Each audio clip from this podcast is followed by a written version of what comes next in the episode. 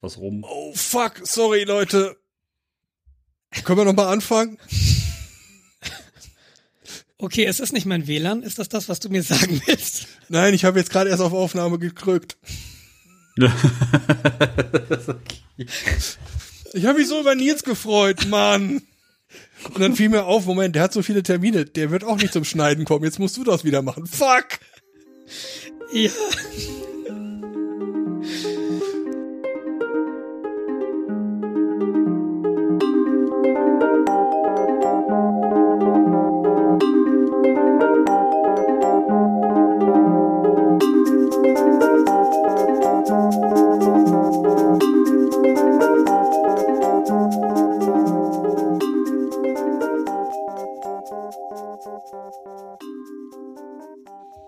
Hallo und herzlich willkommen zur 47. Folge von Retalk. Äh, mit Jens und Jens und endlich mal wieder mir. Und wir sind heute zu dritt. Genau. Hallo. Endlich hat es Nils mal wieder zu uns geschafft. Ja, ich bin tatsächlich äh, in Richtung, also ich, ich heute mal nicht vom anderen Ende der Republik, sondern ich bin heute in Hessen, äh, genauer gesagt in Wetzlar und das ist ja quasi halbe Strecke zu euch. Also ich bin auch euch ähm, geografisch näher als sonst. Ach, wie romantisch. Entschuldige mich jetzt aber schon für das, ähm, für den Internetanschluss meiner Mutter. Äh, das ist ein Kabelanbieter, ein relativ bekannter. Und es gibt hier hin und wieder Aussetzer. Und ich bitte das zu entschuldigen, aber ich gebe mein Möglichstes. Ja, ähm, fangen wir mit dem üblichen. Wie geht es denn uns äh, an? Soll ich anfangen? Ja, Ich- bitte. Ähm, heute ist übrigens der 16. Der 16. April. Genau. Und wahrscheinlich am 19. April wird das veröffentlicht, wenn alles gut geht. Und eigentlich wäre ich dran mit Schneiden und ähm, äh, das macht aber dankenswerterweise jetzt nochmal der Jens. Und ich hoffe, dass in nächster Zeit so bei mir ein bisschen Ruhe einkehren wird. Erzähle ich nachher noch ein bisschen was zu. Ähm, aber ja, wie geht es uns denn heute? Ja, mir geht es heute sehr gut an und für sich. Ich bin auch frisch geduscht. Ist die Woche um? Äh, nee, nee, nee, ich habe das ausnahmsweise montags gemacht, weil ich habe heute angefangen, mein Badezimmer mal so frühjahrsputzmäßig sauber zu machen.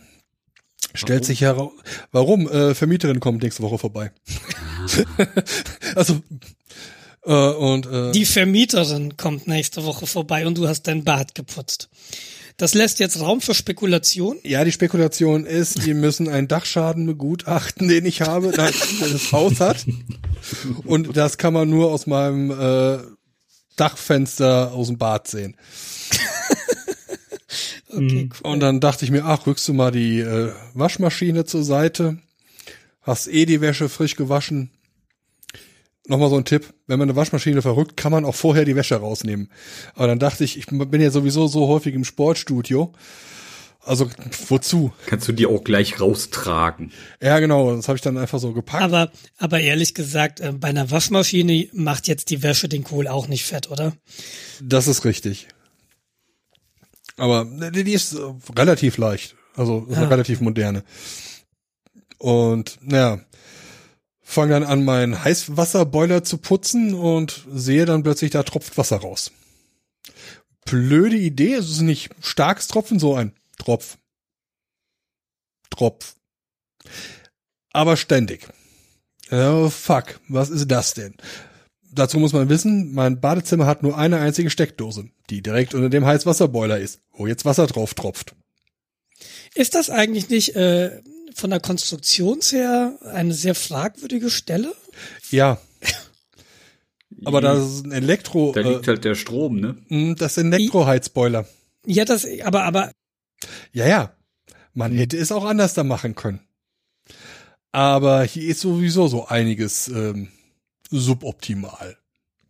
Wie dem auch sei, dachte ich, okay, machen wir erstmal die Sicherung raus au- aus Sicherheitsgründen, weil ist Montag, da, äh, da richtet man sich schon mal gerne mit Strom hin. Gerade in Verbindung mit Wasser. Dann liegst du in so einem dreckigen Klo. Ja, super. Wieder die Gerüchte. Zur Sicherheit dann meinen Latex-Schutzanzug angezogen. Der wollte Nein. nur Das ist natürlich für die Gerüchte. Mundknebel rein und durch. Nein. Ja, also du weißt ja, bei, bei Stromschlägen muss man was zwischen den Zähnen haben, damit man, wenn das verkrampft, sich nicht die Zunge abbeißt. Genau, und damit man sich nicht äh, einmacht, Buttplug. Diese nach 20 ist in Ordnung. Ah, diese WLAN-Aussätze kamen gerade perfekt. Als hätte ich das reingemischt. Es gab keine WLAN-Aussetzer. Was hast du da geschnitten? Naja, auf alle Fälle, ähm, kurz, äh, kurze Rede, langer Sinn, habe das äh, Heißwasserboilergerät auseinandergeschraubt. Das Ding sieht aus, als hätte da jemand eine Bombe bauen wollen. Da ist halt so ein Druckcontainer aus Kupfer drin, Stromleitung, sieht sehr abenteuerlich aus. Und da tropfte dann halt Wasser aus der Wasserzuführung. Okay, ich war dann schon überlegen, okay, unten Keller, Hauptwasserhahn, weißt du, wo der ist? Da ist da bestimmt auch ein Wasserhahn für deine Etage. Dann kannst du das Wasser auf der Etage abdrehen, falls das jetzt irgendwie was Blöderes ist. Aber versuchst du erstmal, ob da nicht irgendwie ein Dichtungsring spröde ist. Dann drehst du halt das Wasser ab, dann musst du halt morgen nicht duschen, gehst halt vorher ins Sportstudio und duschst dann halt da. Machbar und holst dir einen neuen Dichtungsring und reparierst das am Abend. Aber probierst du erstmal aus. Pack dann das Kupferrohr an, was unter Sp Spannung im Sinne von äh, nicht Strom stand, sondern einfach nur auf Zugspannung, Mechanisch. mechanische Spannung, ja, danke. Das Ding springt raus und ich werde einfach nur noch in Wasser geduscht. Stellt sich heraus, die Dinger werden mit einem ähm, Karabiner, nein, mit einem also so ein Bajonett? Druckverschluss. Bitte? Bajonett? Nee. Bajonett, doch, mit einem Bajonettverschluss quasi angeschlossen. Und die werden nicht verlötet oder verschraubt oder irgendwas, sondern halt quasi über Druck werden die äh, festgedrückt. So, was wahrscheinlich passiert ist, als ich dann den Boiler sauber gemacht habe, dann habe ich ihn natürlich oben drauf sauber gemacht. Und da da mein Rasierzeug immer steht, äh, hat sich da ein bisschen Seifen und Zeug angesammelt. Das habe ich dann weggeschrubbt, also auch ein bisschen Druck ausgeübt. Das hat dann wohl auf das Kupferrohr gedrückt, was ich dann ein bisschen verschoben hatte. Und deshalb fing es an zu tropfen. Und als ich das dann angepackt habe und dran rumgewackelt habe, ist es halt komplett rausgesprungen und hat mich in Wasser, ja, getunkt. In meiner Panik drücke ich das Ding halt wieder voll rein und es hörte auf zu sprühen und es hörte auf zu tropfen. Ich bin gerade sehr, sehr glücklich darüber. Und wenn man bedenkt, dass heute Montag ist und ich heute Morgen dann auch noch mit dem Finanzamt telefonieren durfte, aber dazu erzähle ich zum Schluss was. Ja, Um der Sendung einen positiven Abschluss zu geben. genau. Wir wollen diesmal auf einem positiven Note enden. Also das Finanzamt. Und Leute, ihr wisst, was das heißt, wenn, wenn das Finanzamt bei uns heute das Positive ist. Ja, dann haben wir noch den anderen Jens. Ja. Okay, also, Ja, Jens, äh, Hamburg, äh, Ja. zwei Wochen Es- im Job. Es ist ganz schön nass hier. Das habe ich schon mal gehört vom anderen Jens. Nee, aber ähm, äh, ja. Ja, zwei Wochen im Job. Ich sammle gerade alle Zertifikate zusammen, die ich brauche, um äh, meine Zugangsberechtigung zu kriegen. Und äh, gleichzeitig sammle ich zusammen, welche Zugangsberechtigung ich überhaupt brauche. Und Von welchen Zertifikaten? Ach so, so ja, physikalische allgemeine, Zertifikate. allgem, ja, allgemeine Sicherheitsschulung. okay. Äh, Damit du dann in irgendeinen Raum darfst, wo nicht jeder rein darf. Genau, Strahlenschutzschulung, was passiert, wenn ihr das Kryo-Schulung. Portal aufgemacht habt und die Dämonen rein? Ja, das, das sind dann die speziellen Schulungen, die kommen noch. Also Aber das sind erstmal nur die für die Arbeitssicherheit. Also, du, du sagtest Kryo-Schulung? Also von wegen, also bei diesem minus 30 Grad Celsius Kühlschrank, wenn ihr da mit T-Shirt reingeht und ihr euch total toll fühlt und euphorisch werdet, schnell raus? Ich glaube, minus so- 30 Grad ist eine Größenordnung zu klein, oder? Ja, mehr so, wenn, wenn du neben der minus 237 Grad kalten Heliumleitung stehst und ein lautes Zischen hörst, solltest du laufen. Dann bewegst du dich nicht mehr. Ja, das ist einfach.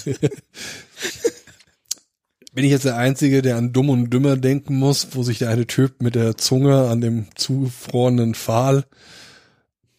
Ja, Gut, das steht auch nicht in der Film nicht. Schulung. Nicht an gefrorenen Metallteilen lecken. Nein, und jetzt brauche ich irgendwie noch eine. Das ist geil, dass ihr, äh, ja, nee. Was denn? Was ist denn so der durchschnittliche ähm, Schulbildungsabschluss deiner Kollegen? Ich frag nur. Promotion. Den musst du sagen, leckt nicht an kaltem Metall. Nein, nein, es steht halt nicht drin. Herr Doktor, ach so. Das gilt Äh. auch für Professoren. Punkt. Ausrufezeichen. Ja. Ja, wahrscheinlich Naja, jetzt- gibt's vor den wichtigen Räumen so, wir müssen draußen bleiben.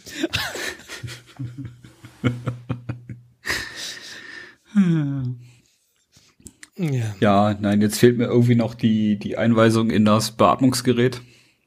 Also, ähm, wenn du in den, in den X-Feld-Tunnel rein willst, X, äh, sorry, XFEL-Tunnel rein willst, ähm, hast du relativ weite Strecken zwischen den Notausgängen.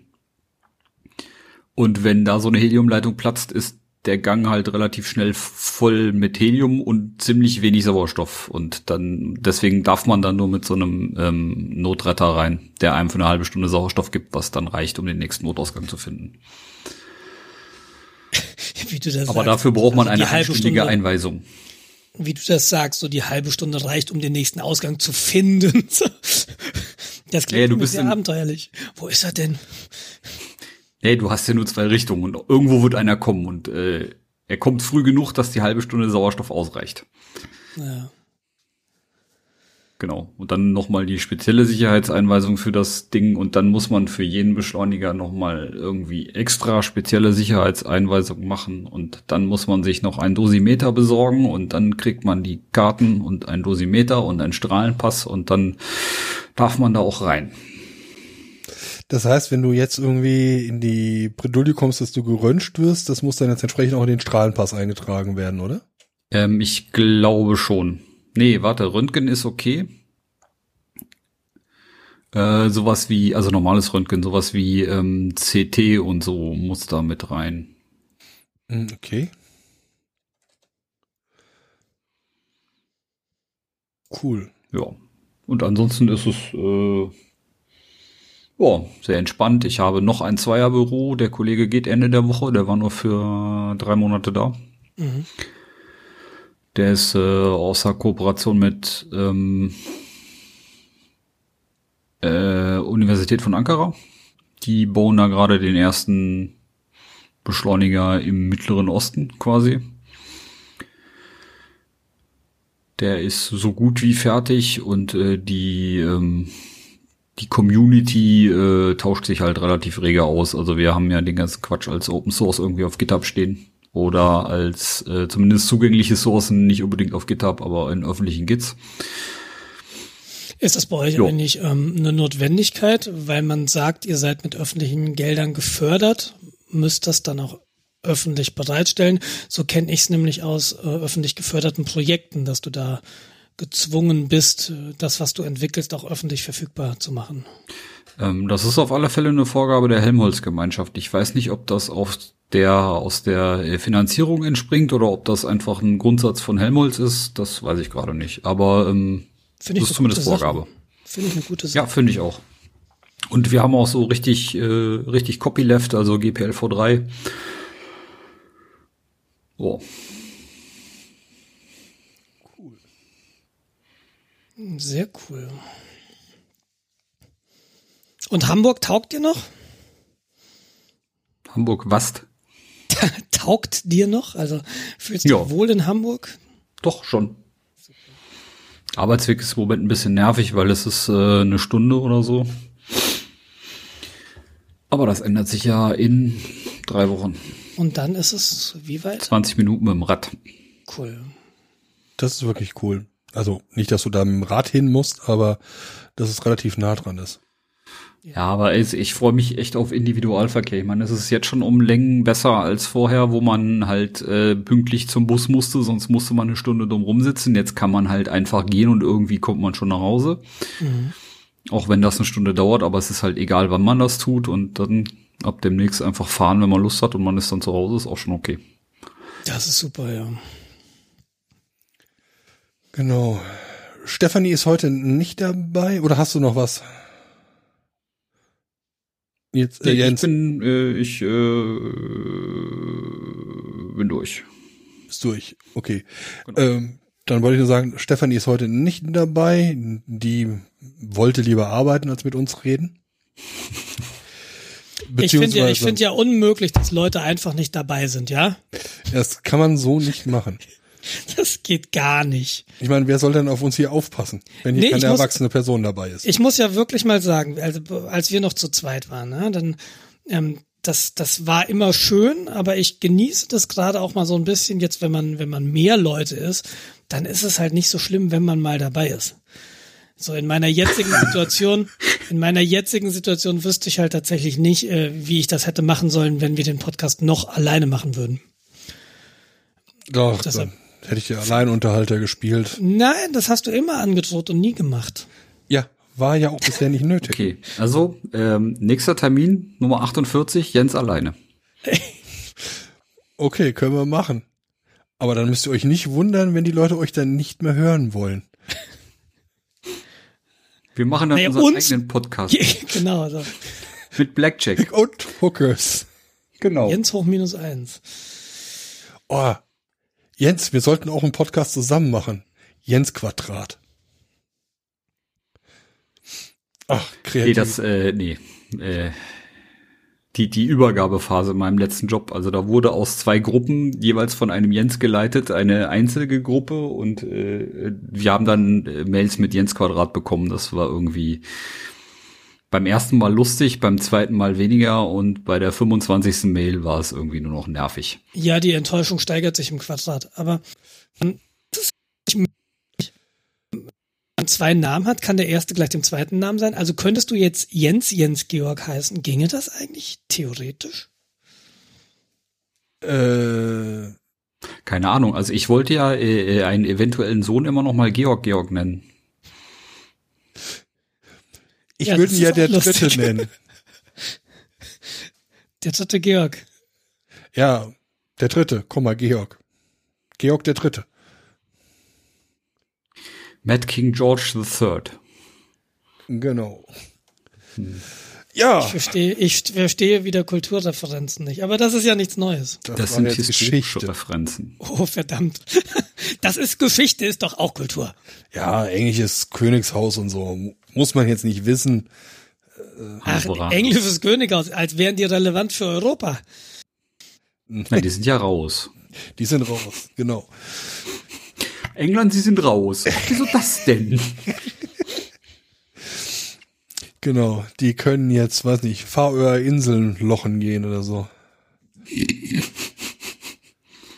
Und Nils sieht wieder, ich kann mir Nils sein Gesicht, nichts wissenden Gesichtsausdruck so gerade richtig vorstellen. Nee, ich hatte WLAN-Aussetzer und ich überlege, ob's, ob das an denen liegt oder ob ich wieder eine Referenz nicht verstehe.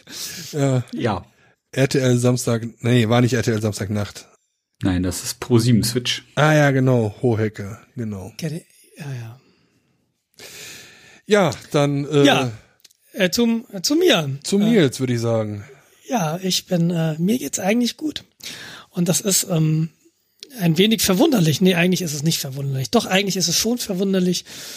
Ähm, es hatte sich ja, äh, ihr habt das ja alle mitbekommen, dass ich mich rar gemacht habe in letzter Zeit und äh, das hat natürlich auch einen Grund gehabt. Ich bin sehr, sehr häufig nach Hessen gefahren, nach Wetzlar namentlich und das werde ich auch in der nächsten Zeit tun. Der Grund für diese Reisen nach Hessen war der Gesundheitszustand meiner Mutter. Äh, meine Mutter war schwer krank und ist äh, letztlich letzten Freitag dann verstorben. Und ähm, mir geht es insofern aber ganz gut bei der Sache, weil es eben eine lange Krankheit war. Um, und weil ich vielleicht auch deswegen unterbewusst sehr lange Zeit hatte, mich auf diesen Tag vorzubereiten. Trotz alledem fühlt sich dann natürlich, wenn dieser Tag wirklich da ist, wenn du dann morgens irgendwie mit der Ärztin telefonierst und du weißt, es passiert dann jetzt an diesem Tag oder am Folgetag und du nachmittags bekommst du den nächsten Anruf und ähm, dann da, da wird dir dann mitgeteilt, dass deine Mutter gestorben ist dann ist das natürlich immer noch mal was anderes. Ich meine, so viel Erfahrung mit dem Tod habe ich nicht, schon gar nicht mit dem direkten Tod von Eltern. Meine meine Großmütter sind in den letzten drei Jahren beide verstorben. Insofern war mir das jetzt nicht neu, aber da stand ich nicht an vorderster Front. Und jetzt bin ich eben, ähm, ich bin der einzige Sohn oder das einzige Kind meiner Eltern. Und meine Eltern haben sich getrennt, als ich Abitur gemacht habe, so Ende der 90er Jahre. Das heißt, jetzt bleibt eigentlich so alles an mir hängen. Und im Moment ist das vielleicht auch eine Art Schutz, so ein bisschen, dass ich einfach wahnsinnig viel zu tun habe und gar nicht so viel Zeit habe, irgendwo alleine rumzusitzen. Ich bin ja auch nicht alleine. Aber ich bin jetzt am Sonntagabend hier hochgefahren, hatte heute ganz, ganz viele Termine beim Bestatter, beim Steuerberater. Dann bin ich nochmal ins Hospiz gefahren. Meine Mama war fünfeinhalb Wochen im Hospiz und habe halt unheimlich viel zu regeln gerade. Und da kommst du nicht so wirklich zum Nachdenken. Aber ich glaube, dass das nur wirklich eine ein Grund ist, warum es mir doch eigentlich ganz gut geht. Ich glaube tatsächlich durch diesen, durch diesen schleichenden Zerfall und Verfall meiner Mutter und die, das Fortschreiten der Krankheit und du weißt eigentlich, wie es ausgeht, hattest du unterbewusst oder auch bewusst schon diverse Gelegenheiten, dich mit dieser Situation abzufinden. Deshalb muss ich jetzt sagen, ja, ich, äh, mir geht's eigentlich gut, obwohl meine Mutter verstorben ist. Es was mich fertig gemacht hat, tatsächlich in den letzten Wochen, das war, oder was heißt fertig gemacht, was wahnsinnig belastend war, und das ist auch der Grund, warum ich in den letzten Podcasts nicht da war, weil ich in der Regel unterwegs war, ist die Nichtplanbarkeit der Situation. Ähm, meine Mutter hatte Krebs und äh, es ging, es gab Tage, da ging es ihr gut und das hieß aber nicht, dass es ihr am nächsten Tag gut geht. Und eigentlich wartest du jede Nacht auf den Anruf aus dem Hospiz ähm, es wird ernst und dann ist halt die Frage, wie verhältst du dich? Fährst du hin, fährst du nicht hin? Ähm, weil einfach mal hinfahren, zwischen uns liegen halt vier Stunden. Also 470 Kilometer nachts auf der Autobahn. Also das unentspannt das alles etwas. Und dann immer wieder, du wusstest eigentlich nicht, was mache ich denn nächstes Wochenende. Und äh, letztlich war ich dann an den Wochenenden eigentlich immer hier in Wetzlar.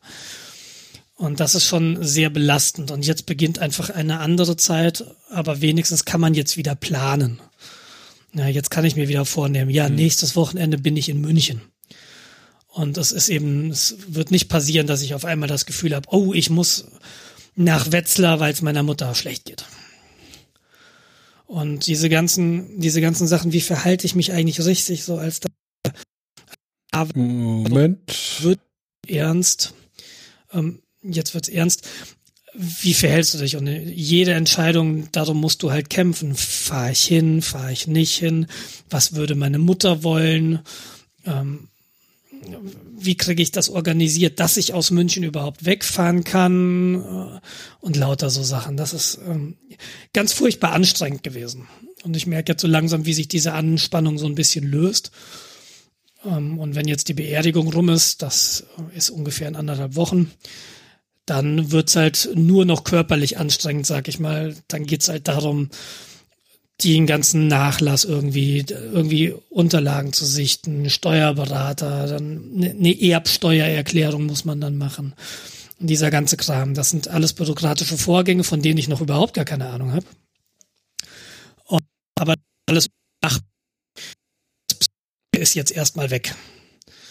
Und das ist eigentlich ein ganz gutes Gefühl, muss ich sogar sagen. Und letztlich natürlich durch diese Krankheit meiner Mutter und äh, ihrem Zustand, wie er in den letzten Monaten und Wochen war, ist es auch eigentlich, also kann man sich hinstellen und sagen, es ist jetzt auch gut, dass es vorbei ist.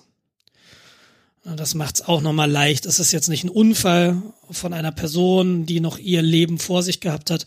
Meine Mutter war noch relativ jung, leider. Ähm, deshalb, sie hätte durchaus noch sehr viele Jahre gehabt, wenn dieser Krebs nicht wäre. Aber es ist trotzdem gut, dass es jetzt vorbei ist, weil das, was meine Mutter da durchgemacht hat in den letzten, in der letzten Zeit, das war halt ähm, wenig erbaulich für uns alle. Und ich bewundere sie dafür, dass sie immer noch ihren Lebensmut behalten hat in dieser Zeit. Ja, so viel zu mir und das ist auch der Grund, warum ich jetzt wieder da bin. Ähm, ich, ich, wir haben ein bisschen überlegt, ob ich das jetzt hier groß thematisieren soll. Ich glaube aber, dass das Thema ähm, ganz interessant sein könnte für den einen oder anderen, der jetzt zuhört. Also jetzt einfach diesen Weg zu gehen. Ich befinde mich jetzt ganz am Anfang. Äh, wie gesagt, heute ist Montag. Ähm, drei Tage nach dem Tod habe ich jetzt das erste Mal mit, mit ihrem und jetzt auch meinem Steuerberater gesprochen und jetzt läuft das alles los. Was steht jetzt an? Was muss geregelt werden? Mhm. Und ich glaube, ich finde ganz spannend, jetzt einfach mal diesen Prozess ein bisschen zu beschreiben und äh, ich unsere Hörer daran teilhaben zu lassen und auch euch daran teilhaben zu lassen. Ich mache das jetzt auch zum ersten Mal an vorderster Front, wie gesagt. Ja, äh, ich erinnere mich, als vor vier Jahren meine Mutter gestorben ist ich äh, wohne halt nicht in der Nähe, ja, sind auch wie bei dir 400 Kilometer entfernt. Äh, Verhältnis zu meinen Eltern ist eher so, hm, ne? Das heißt, ich hatte auch nicht so massiven Kontakt. Ich wusste halt, meiner Mutter geht's schlecht, die hat äh, diverse gesundheitliche Probleme und ja gut, äh, kann ich nicht viel machen. Äh, dann hieß es ja, es wird schlechter und ja, hm, okay, es da gibt's Möglichkeiten, da wird schon irgendwas passieren. Und dann hieß es ja plötzlich, sie ist gestorben. Und das war dann für mich so eher aus dem heiteren Himmel, obwohl es halt meinem Bruder, meinem Vater, die halt direkt mit ihrem Kontakt standen, halt eher klar war. Mhm. Ja, das war halt aus, aus meiner Sicht erstmal so ein richtiger Schlag in die Magengrube ich weiß noch, dass ich dann halt äh, mehr oder weniger, das hab, den Anruf habe ich auf der Arbeit bekommen. Ich habe dann noch ganz normal den äh, Job halt weitergemacht und äh, habe dann Urlaub genommen und bin dann quasi in die Heimat gefahren. Und dann irgendwann ähm, ja, war ich dann dann fängt das an, alles schon so mental so ein bisschen zu verschwimmen, so in der Erinnerung. War dann dann zu Hause und äh, hatten dann auch schon irgendwie relativ schnell einen Termin mit einer Pastorin, weil friedhofmäßig haben wir dann halt irgendwie, weil man es halt so macht, war dann halt auch kirchemäßig äh, involviert, wo wir nicht wirklich Kirchgänger sind, aber äh, Tradition. Man macht das halt so, ja. Ja, genau. Tradition gebietet es, das so zu machen. Also passierte das. Wir hatten halt Wert drauf gelegt, dass da jetzt kein religiöses Geschwurbel passiert. Man hat uns die Pastorin halt unter äh, unterhalten, nein, interviewt, äh, um halt ein bisschen Geschichte über meine Mutter zu erfahren, damit sie halt weiß, was sie für die Grabrede machen konnte.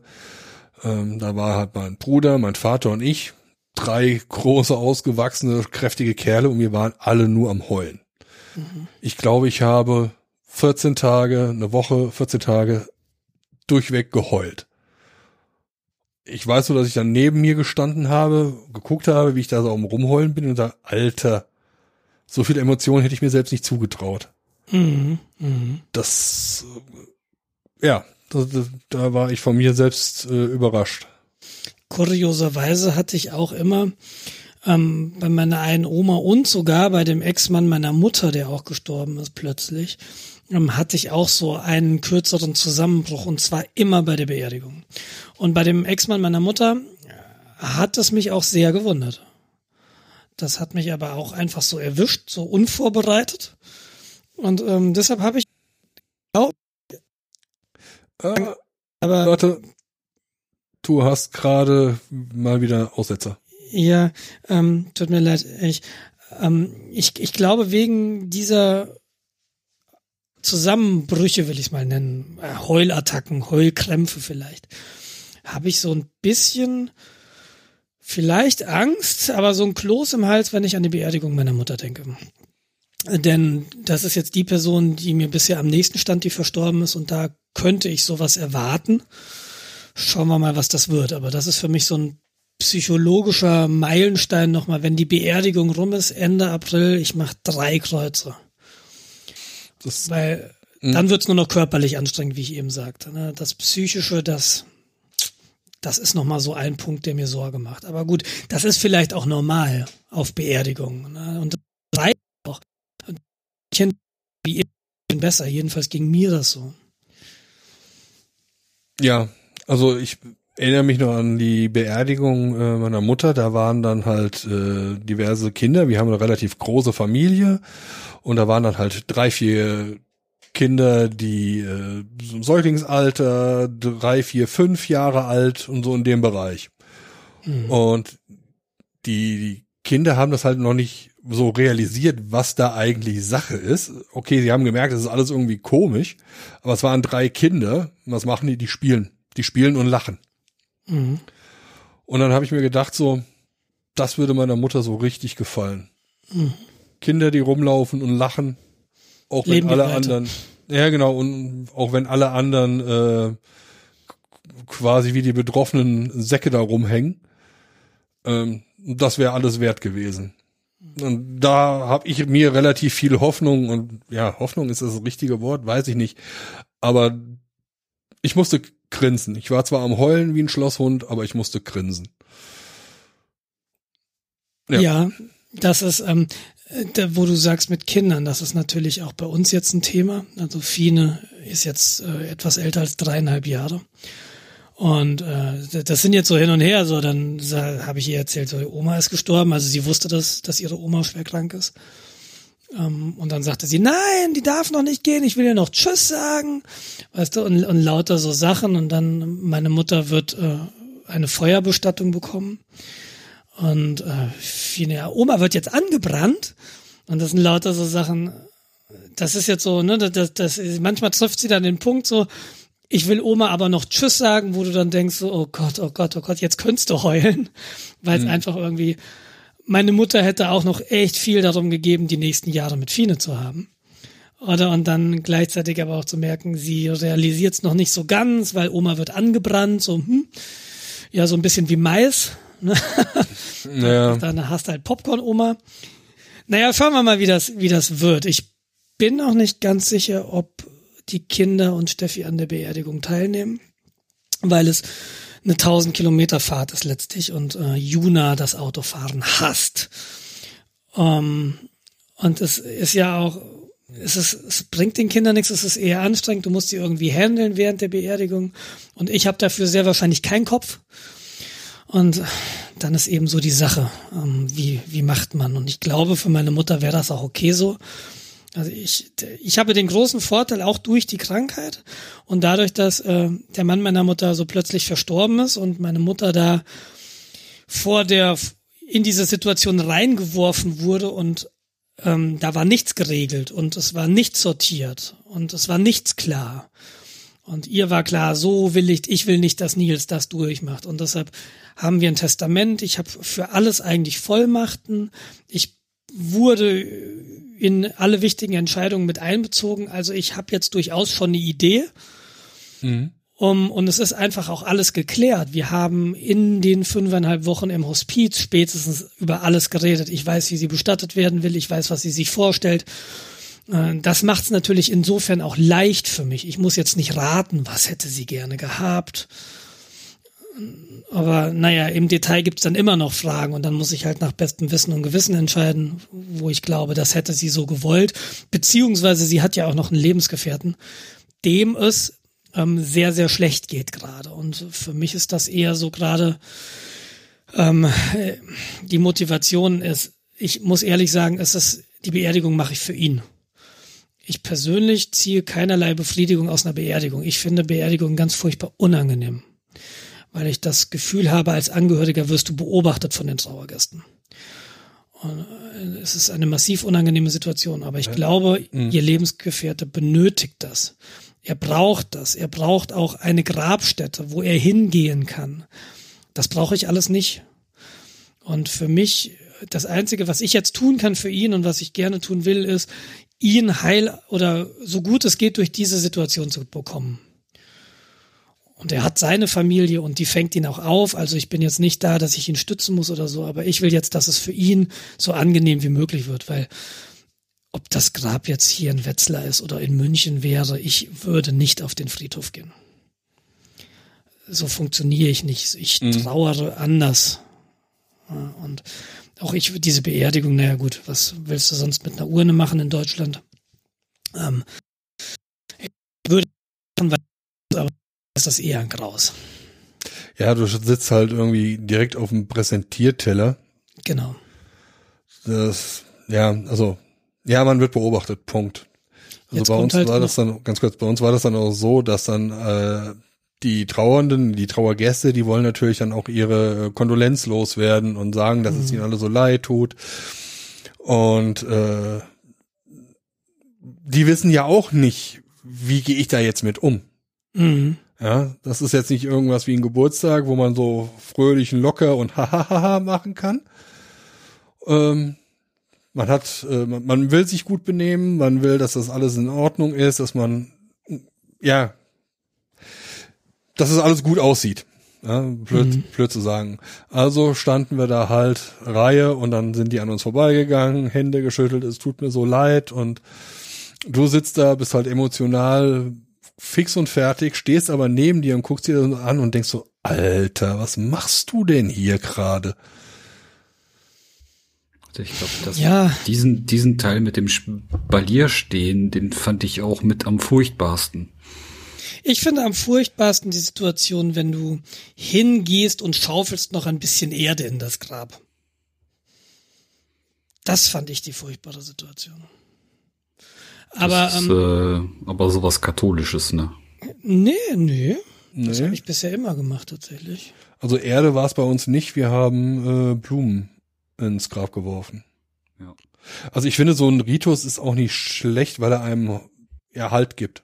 Halt in eine komische Ja. soziale Situation und dann hast du einen Ritus, das hilft. Ja, zum Festhalten, klar. Ja. Ja, das kommt also bei der Beerdigung meiner Mutter kommt, also zumindest es kommt erschwerend hinzu, dass sie sehr, sehr lange, äh, seit über 25 Jahren eine Kindertagesstätte geleitet hat. Und dadurch hat sie halt sehr, sehr viel Kontakt zu vielen Eltern, äh, Kindern. Und äh, wenn wir jetzt sagen würden, wir möchten einfach die Beerdigung groß machen, dann würde diese Beerdigung sehr, sehr, sehr groß werden. Und im Zweifelsfall würden Leute an mir vorbei kondolieren, die ich gar nicht kenne. Und äh, das macht irgendwie relativ wenig Sinn. Äh, die Beerdigung wird im engeren Kreise stattfinden und wir werden diese Traueranzeige nachgelagert machen, so dass die Leute, die sich dann von ihr verabschieden wollen, die Möglichkeit haben. Aber ähm, diese Trauerfeier selbst, die werden wir nicht so groß machen. Ja, und das ist dann heute, dann saß ich beim Bestatter und was man da so alles dann klären muss, ist eigentlich schon mal relativ spannend. Ne? Welche Art von Uhrengrab? Es gibt ja unglaublich viele Uhrengräber. Ja, unterm Baum oder irgendwie halbwegs anonym oder in der Wand oder äh, auf einem Rasen oder dann wie so ein normales Grab, nur eben mit einer Urne. Unglaublich. Und dann musst du dir so Gedanken machen, was kommt denn auf den Grabstein? Sollen da noch ein Spruch hin oder nicht? Wie soll denn die Urne präsentiert werden? Da ein Gesteck, da ein Gesteck, nehmen wir ein Foto, nehmen wir kein Foto, welche Musik spielen wir? Wird es Trauerredner geben? Welcher Pfarrer soll kommen? Soll überhaupt ein Pfarrer kommen? Und das sind dann so tausend Sachen, wo du einfach denkst, so, boah, ich habe zwar eine gewisse Vorstellung jetzt gehabt, aber durch diese ganzen Fragen, die du mir stellst, da habe ich mir noch keine Gedanken drüber gemacht, über diese Details. Mhm. Ja, und äh, naja, ich glaube, wir sind da jetzt, wir haben dann ganz gute Entscheidungen heute getroffen. Es sind noch zwei Sachen offen. Aber dadurch heute Montag, diese Woche haben wir noch Zeit äh, und es ist ja dann Ende nächster Woche. Also der Termin steht fest, Ende nächster Woche wird sie beerdigt werden.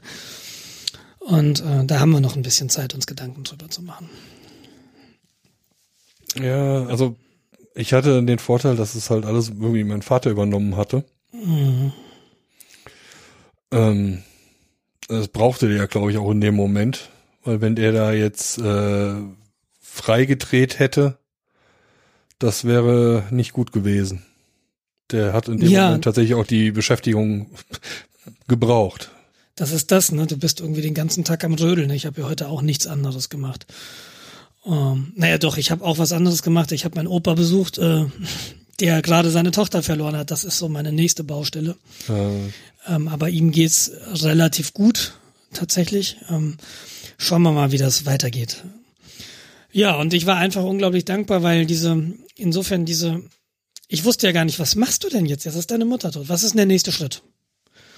Und ähm, der nächste Schritt ist tatsächlich zum Bestatter zu gehen. Erstmal, ich musste dann am, am Freitag aus München noch einen Bestatter anrufen, um klar machen, dass meine Mutter dann abgeholt wird aus diesem Hospiz. Also sie war dann noch gut 24 Stunden in dem Hospiz. Da kamen noch Leute, haben sich verabschiedet von ihr. Sie wurde gewaschen und hergerichtet. Dann hat der Bestatter sie abgeholt. Ähm, da ist dann schon mal wichtig, dass ähm, Unterlagen da sind, zum Beispiel das Stammbuch der Familie, Personalausweis, Krankenkassenkarte. Das sollte man dann schon am Start haben. jetzt äh, von deiner Mutter oder? Genau, von meiner Mutter. Okay. Ja, und das, äh, sie hatte sich auch ein bisschen vorbereitet. Das heißt, das Stammbuch lag schon im Hospiz. Ähm, Krankenkassenkarte und Personalausweis lagen in ihrem Portemonnaie. Und ähm, dann heute, die, der Bestatter kann auch die Abmeldung machen am Amtsgericht oder Standesamt ist das, glaube ich, ähm, wenn jemand verstirbt. Der kann dann die Todes, ähm, die Todesbescheinigung, die Sterbeurkunde, Ste- irgendwie sowas. Ja. Ähm, da habe ich jetzt auch diverse, die brauchst du nämlich, um sie an den Versicherungen abzumelden. Das hätte der Bestatter auch gemacht. Äh, Jetzt bin ja nicht, hoffentlich nicht so viele. Ähm, da bin ich mir gerade nicht sicher, ob das eine richtige Entscheidung war. Ähm, das ich- kam jetzt zack drüber. Was wäre Ähm, eine richtige Entscheidung? Ähm, die Frage, naja, der Bestatter übernimmt halt oder kann übernehmen so Aufgaben wie ich melde ihre Mutter von den Versicherungen ab, von äh, Rente und so weiter. Die müssen ja alle informiert werden. Dafür hast du jetzt einen Stapel Sterbeurkunden, um die mitzuschicken. Mhm. Und ähm, das macht der Bestatter, das kann der Bestatter machen. Und das habe ich jetzt gesagt, das mache ich selbst. Gerade bin ich mir nicht so sicher, ob das eine richtige Entscheidung war. All, andererseits hätte ich den Bestatter auch die Unterlagen raussuchen müssen. Was ist denn die Versicherungsnummer? Was ist denn die Rentennummer? Das heißt, und wenn ich das mal hab, dann kann ich es auch selbst machen. Und ähm, ja, dann lauter so Sachen kündigen, ne? Ähm, was man halt so kündigen muss an Abos, an Mitgliedschaften. Hier aus das sowas muss halt alles gekündigt werden. Und letztlich, ähm, das, da kann der Bestatter dir also schon mal weiterhelfen. Was sind die nächsten Schritte? Und was mir dann heute wichtig war, ähm, den Steuerberater meiner Mutter mal persönlich kennenzulernen. Mit dem habe hab ich dann einen Termin gemacht und ich bin hingefahren und ich äh, hingefahren in dem Glauben, ich sage jetzt nur mal kurz Hallo, dann hat er ein Gesicht zu mir, weil ähm, du musst sowas wie eine Erbsteuererklärung machen. Also es gibt ja jetzt einen Vermögensübertrag von meiner Mutter auf mich und ab, in Abhängigkeit der Höhe von diesem Vermögen. Es gibt einen gewissen Freibetrag. Als Kind hast du einen Freibetrag Höhe von 400.000 Euro. Und wenn es darüber geht oder gehen sollte, dann wird halt entsprechend die Erbschaftssteuer ähm, fällig. Und äh, meine Mutter hat äh, auch durch ihre frühere Ehe, da gibt's ein paar Vermögenswerte, die im Ausland auch sind und da wird's dann halt beliebig kompliziert. Und äh, das macht dann bitte sowieso ihr Steuerberater, ähm, der das, der ihre Steuererklärung sowieso in den letzten Jahren gemacht hat. Und mit dem hatte ich schon mal so per E-Mail zu tun und dann habe ich gedacht, komm, jetzt, jetzt machen wir mal einen Termin und ich sage ihm mal Hallo, dass wir uns mal in Person sehen, weil das ist eigentlich immer so eine ganz gute Idee, dass man mal hinfährt und sich mal kennenlernt. Und das macht man ja auch bei Projekten auf der Arbeit so, ne? Und dann und das war auch nochmal ein sehr, sehr guter, ähm, guter Schritt, weil der hat mir dann auch nochmal gesagt, ja, so als nächstes dann das und das und das. Und eins vorweg, Steuer hat jetzt erstmal Zeit. Für diese Erbsteuererklärung haben wir mindestens drei Monate Zeit. Jetzt sind erstmal andere Dinge wichtig. Und ähm, es gibt auch ein Testament, das bei einem Notar hinterliegt und äh, weil mein Steuerberater oder der Steuerberater den Notar auch kennt, hat er den gleich angerufen und dadurch sind mir jetzt die nächsten Schritte erstmal richtig klar geworden. Okay. Und das war schon sehr, sehr hilfreich, weil aus dieser Situation, um Gottes Willen, die Mutter ist tot, was machst du jetzt? Bis, okay, völlig klar. Als nächster Schritt das und das und das und das und das und das und das musst du auch machen. Hast du jetzt so, ist es schon mal einfacher zu handeln. So die nächsten Schritte sind einfach klar. Und viel läuft dann auch automatisch, weil der Notar das dann macht, der, da wird dann das Testament eröffnet und äh, also da bin ich noch nicht. Wenn es dann soweit ist, werde ich, werde ich drüber reden, was das dann für Implikationen hat. Aber jetzt geht's halt erstmal drum, ich muss jetzt ein paar Unterlagen zusammensuchen, ich muss ein paar Mitgliedschaften kündigen, Abos, ich muss die, die Wohnungsschlüssel einsammeln. Ähm, zwei Pflegedienste haben zum Beispiel den Wohnungsschlüssel, Nachbarn haben den Wohnungsschlüssel, Freunde haben den Wohnungsschlüssel. Da muss ich jetzt erstmal so die Sachen wieder zusammensuchen, die jetzt nicht mehr nötig sind. Ja, okay, klar. Ja, und es ist, ist viel Kleinkram. Aber wie gesagt, er schützt auch vielleicht, wie du sagst, dein Vater hat sich dann auch da reinstürzen können und dadurch vielleicht auch ein bisschen Halt gefunden und war wenigstens beschäftigt. Bei mir ist halt die Situation ein bisschen komplizierter, weil ich das alles aus München machen muss. Genau, Postnachsendeauftrag, alles nach München jetzt, damit ich, ich bin ja nicht so häufig hier, wie ich in München bin. Ja, klar. Mhm. So Sachen muss man, muss man halt mal regeln. Aber wie gesagt, ich erzähle da gerne in den nächsten Folgen. Ich habe das Gefühl, ich werde da noch eine Weile von erzählen. Und äh, dass dieser Prozess beginnt halt jetzt. Und es, es wird sehr spannend. Tatsächlich, weil ich habe von dem allen überhaupt gar keine Ahnung. Ich bin mal gespannt. Also wie gesagt, ja, das sind ja auch die Dinge, die man nicht einfach so lernt. Es gibt ja in der, in der Schule kein, keine äh, Fachunterricht, äh, echtes ja. Leben. Ja, jetzt ist äh, der Punkt so, jetzt, ähm, sie hat ein Auto. Wie, wie, verk wie verkaufe ich ein Auto oder wie löse ich eine Wohnung auf? Also ich äh, habe insofern Glück, dass hier ist eine Eigentumswohnung. Das heißt, äh, es ist keine Mietwohnung, wo ich zu einem bestimmten Zeitpunkt raus muss. Aber dennoch muss ich einen Haushalt auflösen. Wie funktioniert sowas? Hier ist eine Menge Kram. Was mache ich mit einer Menge Kram? Weißt du, das sind lauter mhm. so Fragen, keine Ahnung, ehrlich gesagt. Ja, Kleider kannst du dahin spenden und dann gibt es irgendwie so Sozialkaufhäuser, die kommen dann vorbei, nehmen sich mit, was sie brauchen. Hier weiß ich, dass es das gibt. Ist halt aber das dann mal zu machen, ist halt nochmal was anderes. Ja, vor allem braucht es ja auch äh, Arbeitskraft. Ja? Du kannst ja nicht einfach sagen, hier eBay Kleinanzeigen, äh, kommt vorbei, Schlüssel liegt unterm, unterm Stein vorne im Garten. Genau, äh, vor allem, weil du eben 470 Kilometer weit weg bist und ja äh, natürlich sind Nachbarn da und äh, viele Leute haben mir Hilfe angeboten. Aber ich kann jetzt nicht sagen, du kannst du vielleicht heute noch mal um 14 Uhr in die Wohnung, da kommt vielleicht jemand, der sich was anguckt, dann kommt so jemand ja, irgendwie deinen Nachbarn und Freunden auch nicht antun, weil dann hast du keine Freunde mehr irgendwann. Und äh, letztlich kannst du halt auch nicht alles bei eBay. Das ist ja, wie du sagst, ein Haufen Arbeit und ja, das, das kannst du mit den großen Sachen. Hier ist eine Sitzgruppe, hier ist ein Esstisch. Sowas kann man dann mal machen. Aber so diesen ganzen Kleinscheiß oder meine Mutter hat ja auch Schmuck. Was mache ich denn mit dem Schmuck? ich brauche nicht, ne? ich trage keinen Damenschmuck. Und äh, was macht man mit Schmuck? Und das sind lauter so Fragen, wo ich im Moment so ad hoc keine gute Antwort weiß und aber Antworten finden möchte und finden muss. Mhm. Ich glaube, ich würde dann einfach zum nächsten Juwelier gehen, Truhe hinstellen, mach, mach, mir einen Preis. Preis. Ja, letzter Preis. es ist ein letzter Preis, genau. Ja, schwer zu sagen. Und dann würde ich zum nächsten Juwelier gehen und gucken, welcher Preis mir besser gefällt. Ja, das ist echt, da, über sowas denkt man dann ja auch nicht nach. Also wenn ich jetzt überlege, mein Vater legt jetzt äh, die Ohren an irgendwann. Der hat, äh, ähm, ist das jetzt? Äh, nein, nein, nein. Im, okay. Nein, nein, nein, nein. Äh, da ist soweit alles in Ordnung. Also, aber die Wahrscheinlichkeit in den nächsten 20 Jahren, dass da was passiert, ist jetzt nicht null. Ja. Jenseits von Der wird null. ja auch älter, ne? Ja, habe ich, kriege ich mit. Und ähm, dann ist mein Bruder vor Ort. Das heißt, wahrscheinlich wird er die meiste Organisation übernehmen. Und äh, wenn jetzt auch noch ein Geschwisterteil dabei ist, ich hoffe nicht, dass wir uns da irgendwie Erbe, wer die Schulden, die Restschulden von meinem Vater abzahlen darf, wer sich da jetzt für uns darüber streiten. Da mache ich ja mir ehrlich gesagt ein bisschen Angst. Man muss ein Erbe ja nicht antreten. Ja, Aber, ja, aber, aber ja, ich verstehe, was du meinst.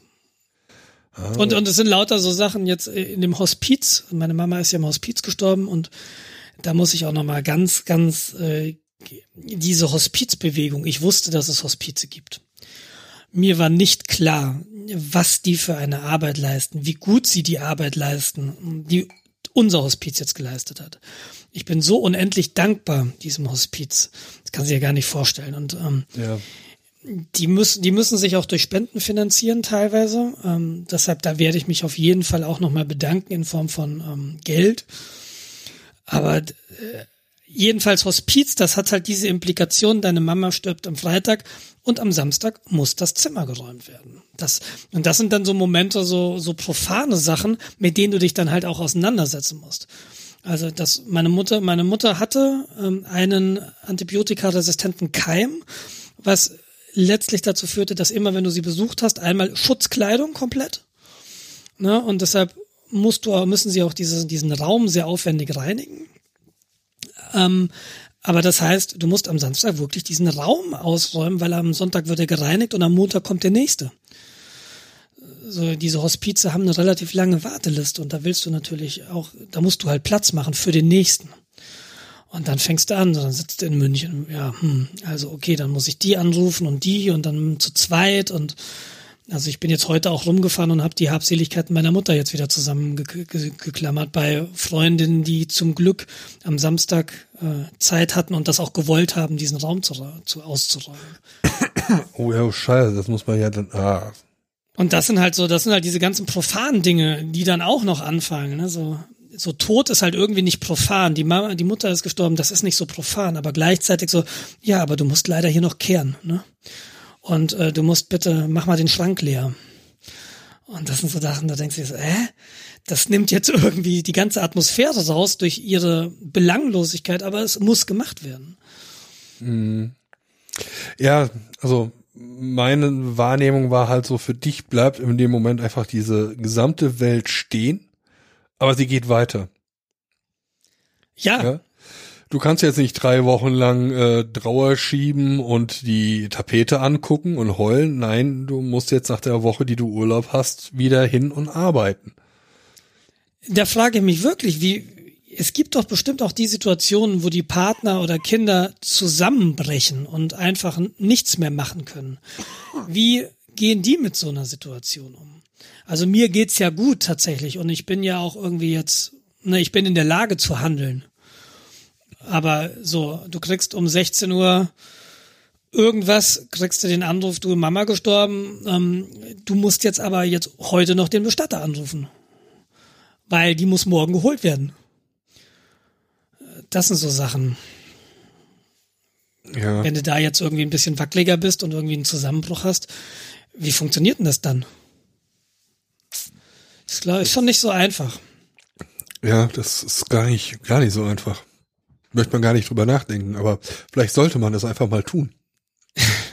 ja. Nein, das, äh, du hattest in Anführungszeichen jetzt den, den Vorteil, dass es nicht aus dem heiteren Himmel kam, wie du schon selbst gesagt hast. Es war nicht ein Unfall, der den Menschen einfach so aus dem Leben gerissen hat. Du wurdest quasi gezwungen, darüber nachzudenken. Mhm. Und vielleicht sollte man jetzt mal die Chance nutzen zu überlegen, so, was müsste ich denn jetzt tun? Oder um jetzt mal den Hollywood-Klassiker zu haben, äh, gibt es noch irgendwas, was ich meinen Eltern sagen möchte? Man sollte jetzt vielleicht nicht hingehen zu seinem äh, 60-jährigen Vater, der gerade von der Arbeit kommt. Du, Dad, falls du jetzt morgen sterben solltest.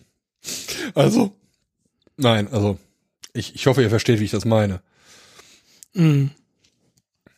Deshalb ist es vielleicht gar nicht so schlecht, wenn du das, wenn du Bericht erstattest. Ja. Also ich, ich das, ähm, soweit das halt möglich ist. Ich, wie, wie gesagt, also ich hatte eben den Vorteil, dass, dass wir jetzt auch, man geht ja nicht ins Hospiz, also wenn du ins Hospiz gehst, wenn du die Entscheidung triffst und die Möglichkeit hast, die Möglichkeit hat ja auch nicht jeder, einfach da Hospize, die Plätze sind da wenn du da hingehst, weißt du, wie es ausgeht. Du gehst nicht ins Hospiz, um danach wieder nach Hause zu gehen. Wir sind tatsächlich ins Hospiz gegangen mit der, mit dem Gefühl, wir peppeln sie da auf oder sie wird da aufgepäppelt und dann geht sie wieder in ihre Wohnung zurück. Das sind so immer diese Momente, obwohl du weißt seit zwei Jahren, die, die Entwicklung zeigt in eine Richtung, nämlich nach unten. Mhm. Gibst du, gibt es diese Tage, die hervorragend sind und wo du, wo wir dann alle gedacht haben, yes, von jetzt an geht's bergauf. Und jede objektive Betrachtung der Situation sagt, mm -mm, mm -mm, das ist ein Ausreißer nach oben. Ähm, trotzdem glaubst du daran. Und äh, meine Mutter hatte die Hoffnung, wir hatten alle die Hoffnung und wir waren auch tatsächlich, sie ging mittwochs in, ins Hospiz und am Samstag war sie in ihrer Wohnung. Da haben wir sie genommen, sind, haben sie ins Auto gesetzt, sind in ihre Wohnung gefahren und haben den Tag in der Wohnung verbracht. Und das war für sie wunderschön. Das war das letzte Mal, dass sie ihre Wohnung gesehen hat. Das war uns da aber noch nicht klar. Ähm, und dann ging es halt bergunter. Aber durch dieses, diese, diese Situation hatten wir halt die Möglichkeit, alles nochmal anzusprechen. Mhm. Jetzt ist es aber nicht so, dass ich irgendwie große Themen vor mir hergeschoben habe. Zwischen mir und meiner Mutter gab es nie wirklich was Unausgesprochenes. Wir hatten nicht einen Konflikt zu klären, sondern wir haben das genutzt, um irgendwie, also du redest nicht, du, ich hab dich lieb, du, ja, klar sagst du sowas mal, aber ähm, was du vom anderen hältst, das zeigst du ihm ja eher durch ähm, die Handlung. Durch die Handlung, genau, durch das Dasein, wie du mit jemandem umgehst, wie du dich kümmerst. Und äh, wir, ich hatte halt diese Möglichkeit, mit ihr all die Sachen anzusprechen, die jetzt wichtig werden würden. Wie willst du beerdigt werden? Wo willst du beerdigt werden? Ähm, und dann war meine Mutter immer so, du weißt, pff, ob ihr eine Anzeige schaltet, mir wurscht. Ist mir eh egal. Also sie wusste auch, dass wir das eher für uns machen. Mhm.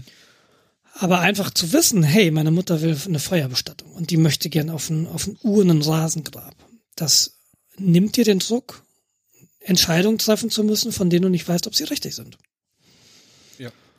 Ne, du musst nicht raten, sondern du weißt es. Und äh, deshalb zwischen mir und meiner Mutter ist äh, nichts unausgesprochen geblieben, weil einfach auch nicht viel da war, was angesprochen werden musste. Ähm, ich war im Moment ihres Todes nicht bei ihr und das war ich ganz bewusst nicht. Und ähm, ich bin auch sehr überzeugt davon, dass sie das so gewollt hätte und dass, dass das so ist. Ähm, ich war ja am Wochenende vorher da und dann klingelte am Mittwochabend mein Telefon vom Handy meiner Mutter. Und das war so, was, die kann, die kann nicht mehr telefonieren. Wer ruft mich da an? Und dann gehe ich ran und es raschelt und dann ist Stille. Und rückblickend würde ich sagen, das klingt ja so spirituell, aber rückblickend würde ich sagen, und in dem Moment hatte ich so ein bisschen das Gefühl, das war jetzt der Abschied. Jetzt wollte sie mich nochmal hören und dann hat es ja keine zwei Tage mehr gedauert und sie ist gestorben. Und ich habe sie nochmal zurückgerufen an dem Abend, aber sie ging nicht mehr ran. Und äh, ich habe heute mit einer Freundin gesprochen von ihr, die da war am Mittwoch und die auch am Freitag dabei war. Und die sagte, dass deine Mutter am Mittwoch telefonieren hätte können, das kann sie sich nicht vorstellen. Aber meine Mutter hat immer noch mal alle Kräfte mobilisiert, wenn sie was wollte. Und offensichtlich war das ein letztes Aufbäumen. Vielleicht wollte sie mich noch mal hören. Ähm, hoffentlich hat sie mich gehört, wenn sie mich noch mal hören wollte. Es kann natürlich auch einfach so sein, dass meine Mutter ihr Telefon nicht im Griff hatte. Das kann gut sein, dass sie sich verwählt hat. Das kann auch sein. Aber romantischer klingt natürlich, hey, das war jetzt der Abschied, weil das Gefühl hatte ich so. Und, und deshalb bin ich auch überhaupt nicht böse. Ich habe mich aktiv dagegen entschieden, am Freitag hinzufahren. Und rückblickend muss ich sagen, wenn ich mich entschieden hätte zu fahren, wäre ich nicht rechtzeitig da gewesen. Aber ähm, das war alles gut so. Aber du kannst dir vorstellen, so eine Entscheidung zu treffen, was machst du? Wie hättest deine Mutter gewollt? Was gibt es für, auf, auf, auf welchen auf welchen Erkenntnissen, auf welchen Gefühlen basiert jetzt deine Annahme? Hat Mama sich geändert im Tod und so weiter und so fort? Du kannst dir vorstellen, dass diese Entscheidungen so kraftraubend sind. Das, und, und das ist, das war jetzt nur die Entscheidung vom Freitag. Diese Entscheidung hast du jedes Wochenende wieder getroffen. Fahr ich hin, fahr ich nicht hin. Am Wochenende vorher habe ich geglaubt, dass ich nicht hinfahren würde. Und am Freitagabend hatte ich dieses Gefühl, ich muss fahren. Und dann bin ich noch gut das Wochenende war dann nochmal schön. Aber dieses, dieses Abbringen, dieses Kämpfen um Entscheidungen, das ist so kräftezehrend. Und vor dem Hintergrund bin ich tatsächlich froh, dass es jetzt vorbei ist. Und ich kann auch verstehen, wenn Angehörige sagen, boah, hoffentlich stirbt er bald. Nicht aus, nicht aus ähm, Bosheit, sondern nicht aus Bosheit, sondern weil es wirklich furchtbar anstrengend ist. Und weil meine Mutter, was sie da hatte, war keine Lebensqualität mehr, war schon lange keine Lebensqualität war. Und dann kannst du, wie lange soll sie das denn noch durchmachen? Und gleichzeitig dann diese Belastung, die, Mhm. die selbst ich gespürt habe in 470 Kilometern Entfernung. Und hier waren Leute vor Ort, die waren jeden Tag da. Und ihr Lebensgefährte ist komplett aufgezehrt, ja, und dem geht's halt wirklich dreckig. Und der hat sich immer die, diesen komfortablen Puffer.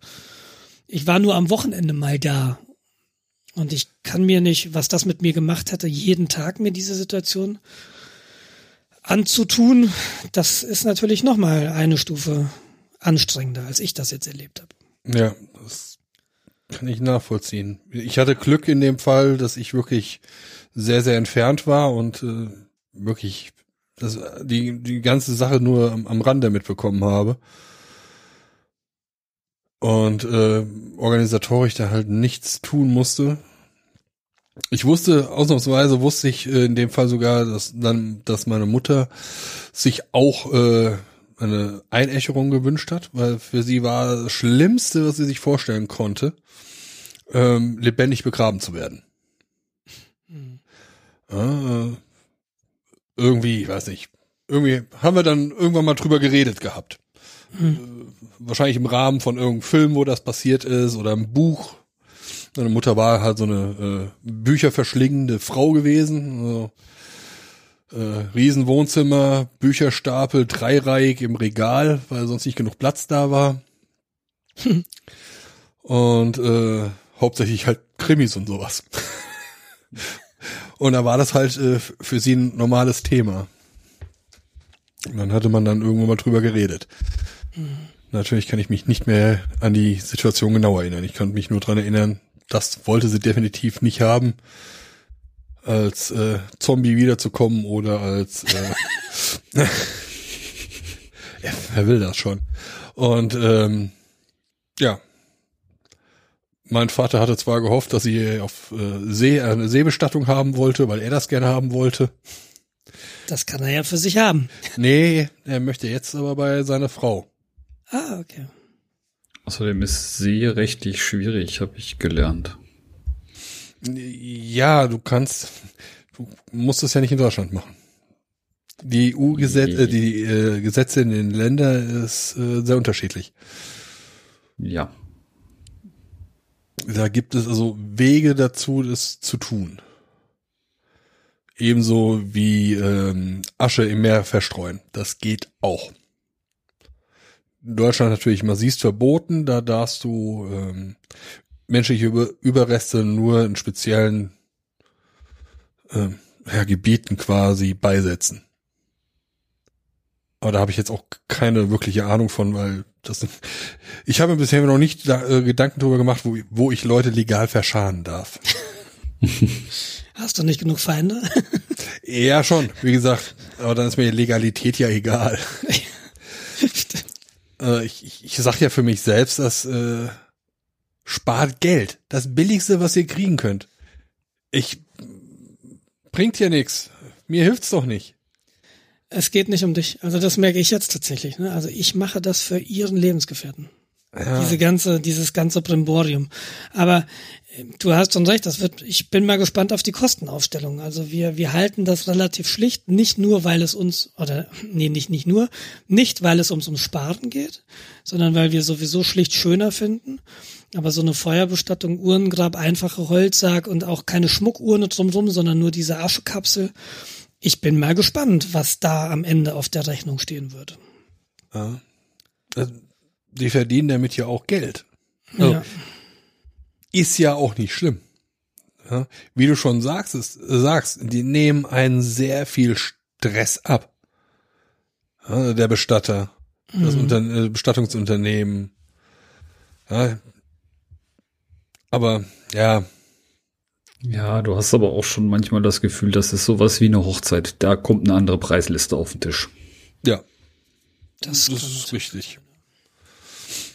Also am liebsten würde ich mir ja für mich persönlich wünschen, ich weiß, dass Jens The Big Lebowski wahrscheinlich kennt. Ich Natürlich. auch, ich auch, ich auch. Oh nein, Nils auch. Oh ja, Jetzt- oh ja, oh ich irre. Zum Schluss, als sie äh, den Kollegen in der alten großen Kaffeedose seinen Aschen im Wind verstreuen wollten und dass es denen alles ins Gesicht weht. Mhm. Sowas wünsch, würde ich mir wünschen. Nochmal so ein richtig flacher Gag.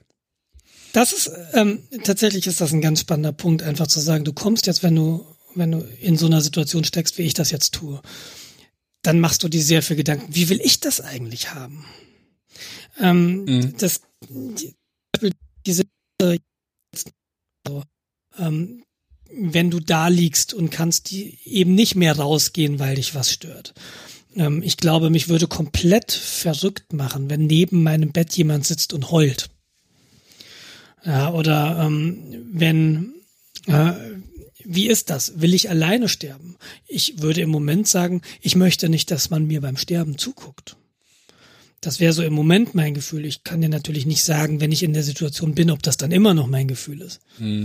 In dieser Situation ist man hoffentlich nur genau einmal.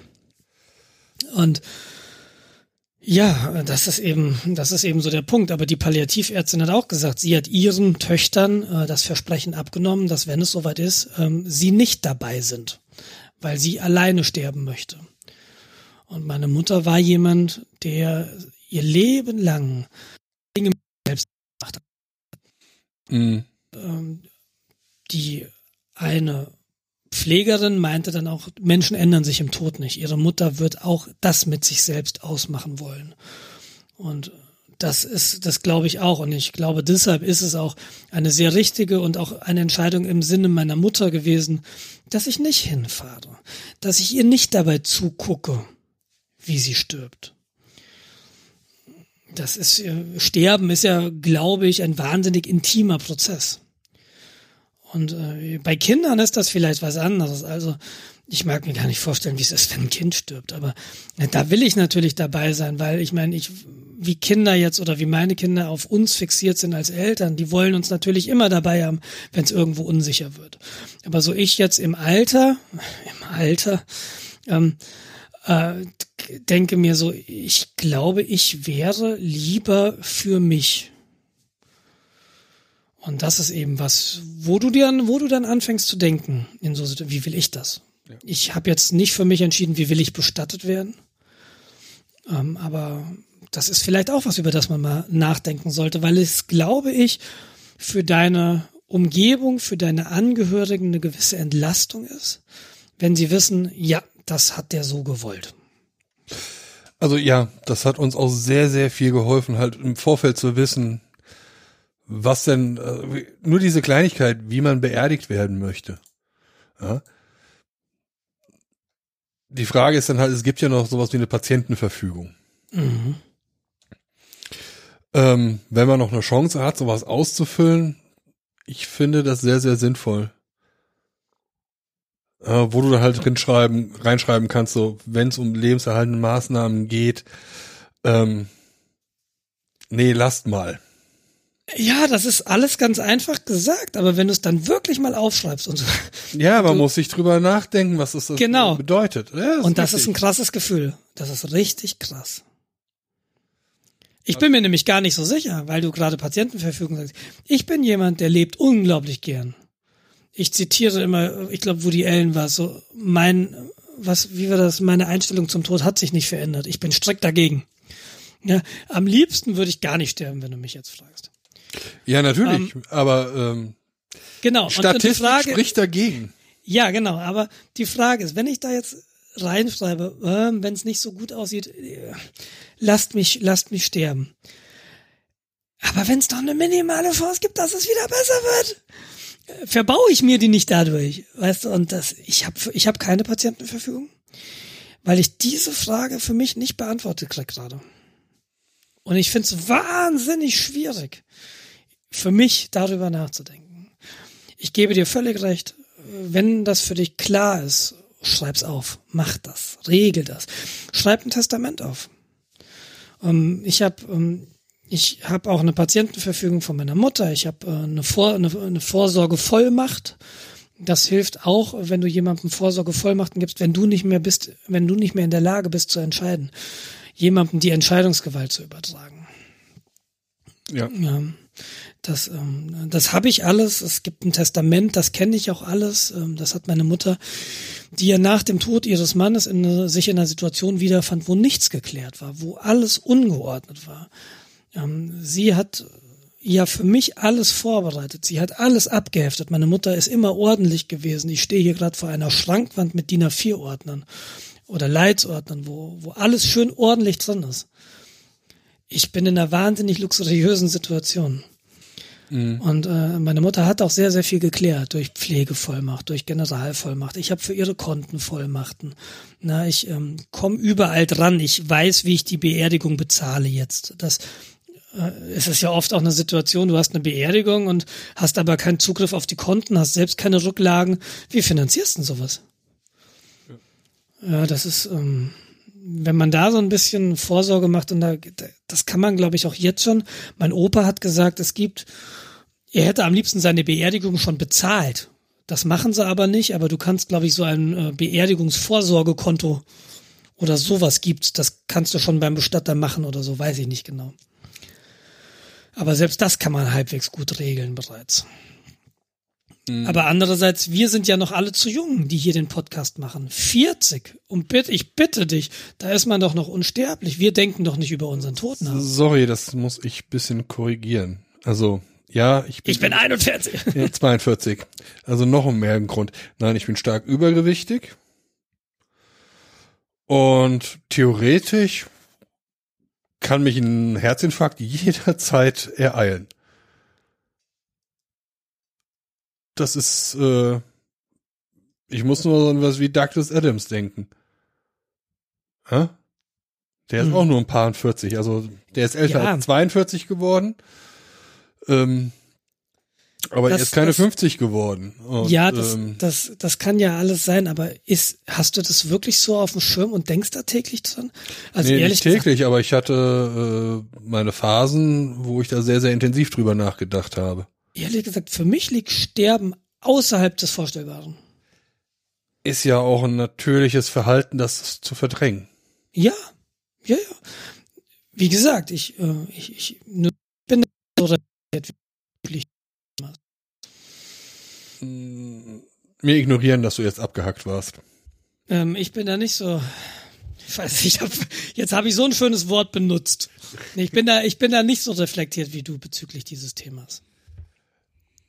Ja, also so, ich, so, so schätze ich dich auch ein, aber ich habe halt keine Lust zu sterben und deshalb, vielleicht ist es auch deshalb für mich überhaupt gar nicht im Rahmen des Vorstellbaren, weil ich will nicht sterben. Und jetzt sterben würde jetzt auch nicht in meinen Tagesplan passen. Also so ist es nicht. Ja, wir wollen ist das nicht unbedingt, aber jetzt gerade zum Beispiel bei den ganzen Sicherheitsschulungen denkst du dir auch, hm, also die Umgebung, der du da bist, hm, da denkst du schon drüber nach, was, was machst du denn jetzt, wenn denn was passiert? Nicht, dass ich das wollen würde, aber ähm, man, ja, ich krieg immer nur so ein mulmiges Gefühl, wenn sie uns dann erzählen, wenn die Argon-Löschanlage losgeht und du im Rechnerwürfel bist. Aber so wirklich daraus ableiten, okay, dann regel ich das mal. äh, nee, dafür ist die Chance zu regeln. Aber, aber da, das ist nochmal so ein Faktor, der die Sache näher bringt, als du sie eigentlich haben möchtest, weil mhm. du halt in, dann doch in einer Umgebung bist, in der Dinge passieren können, die normalerweise nicht passieren. Ja, aber wie oft passieren Dinge?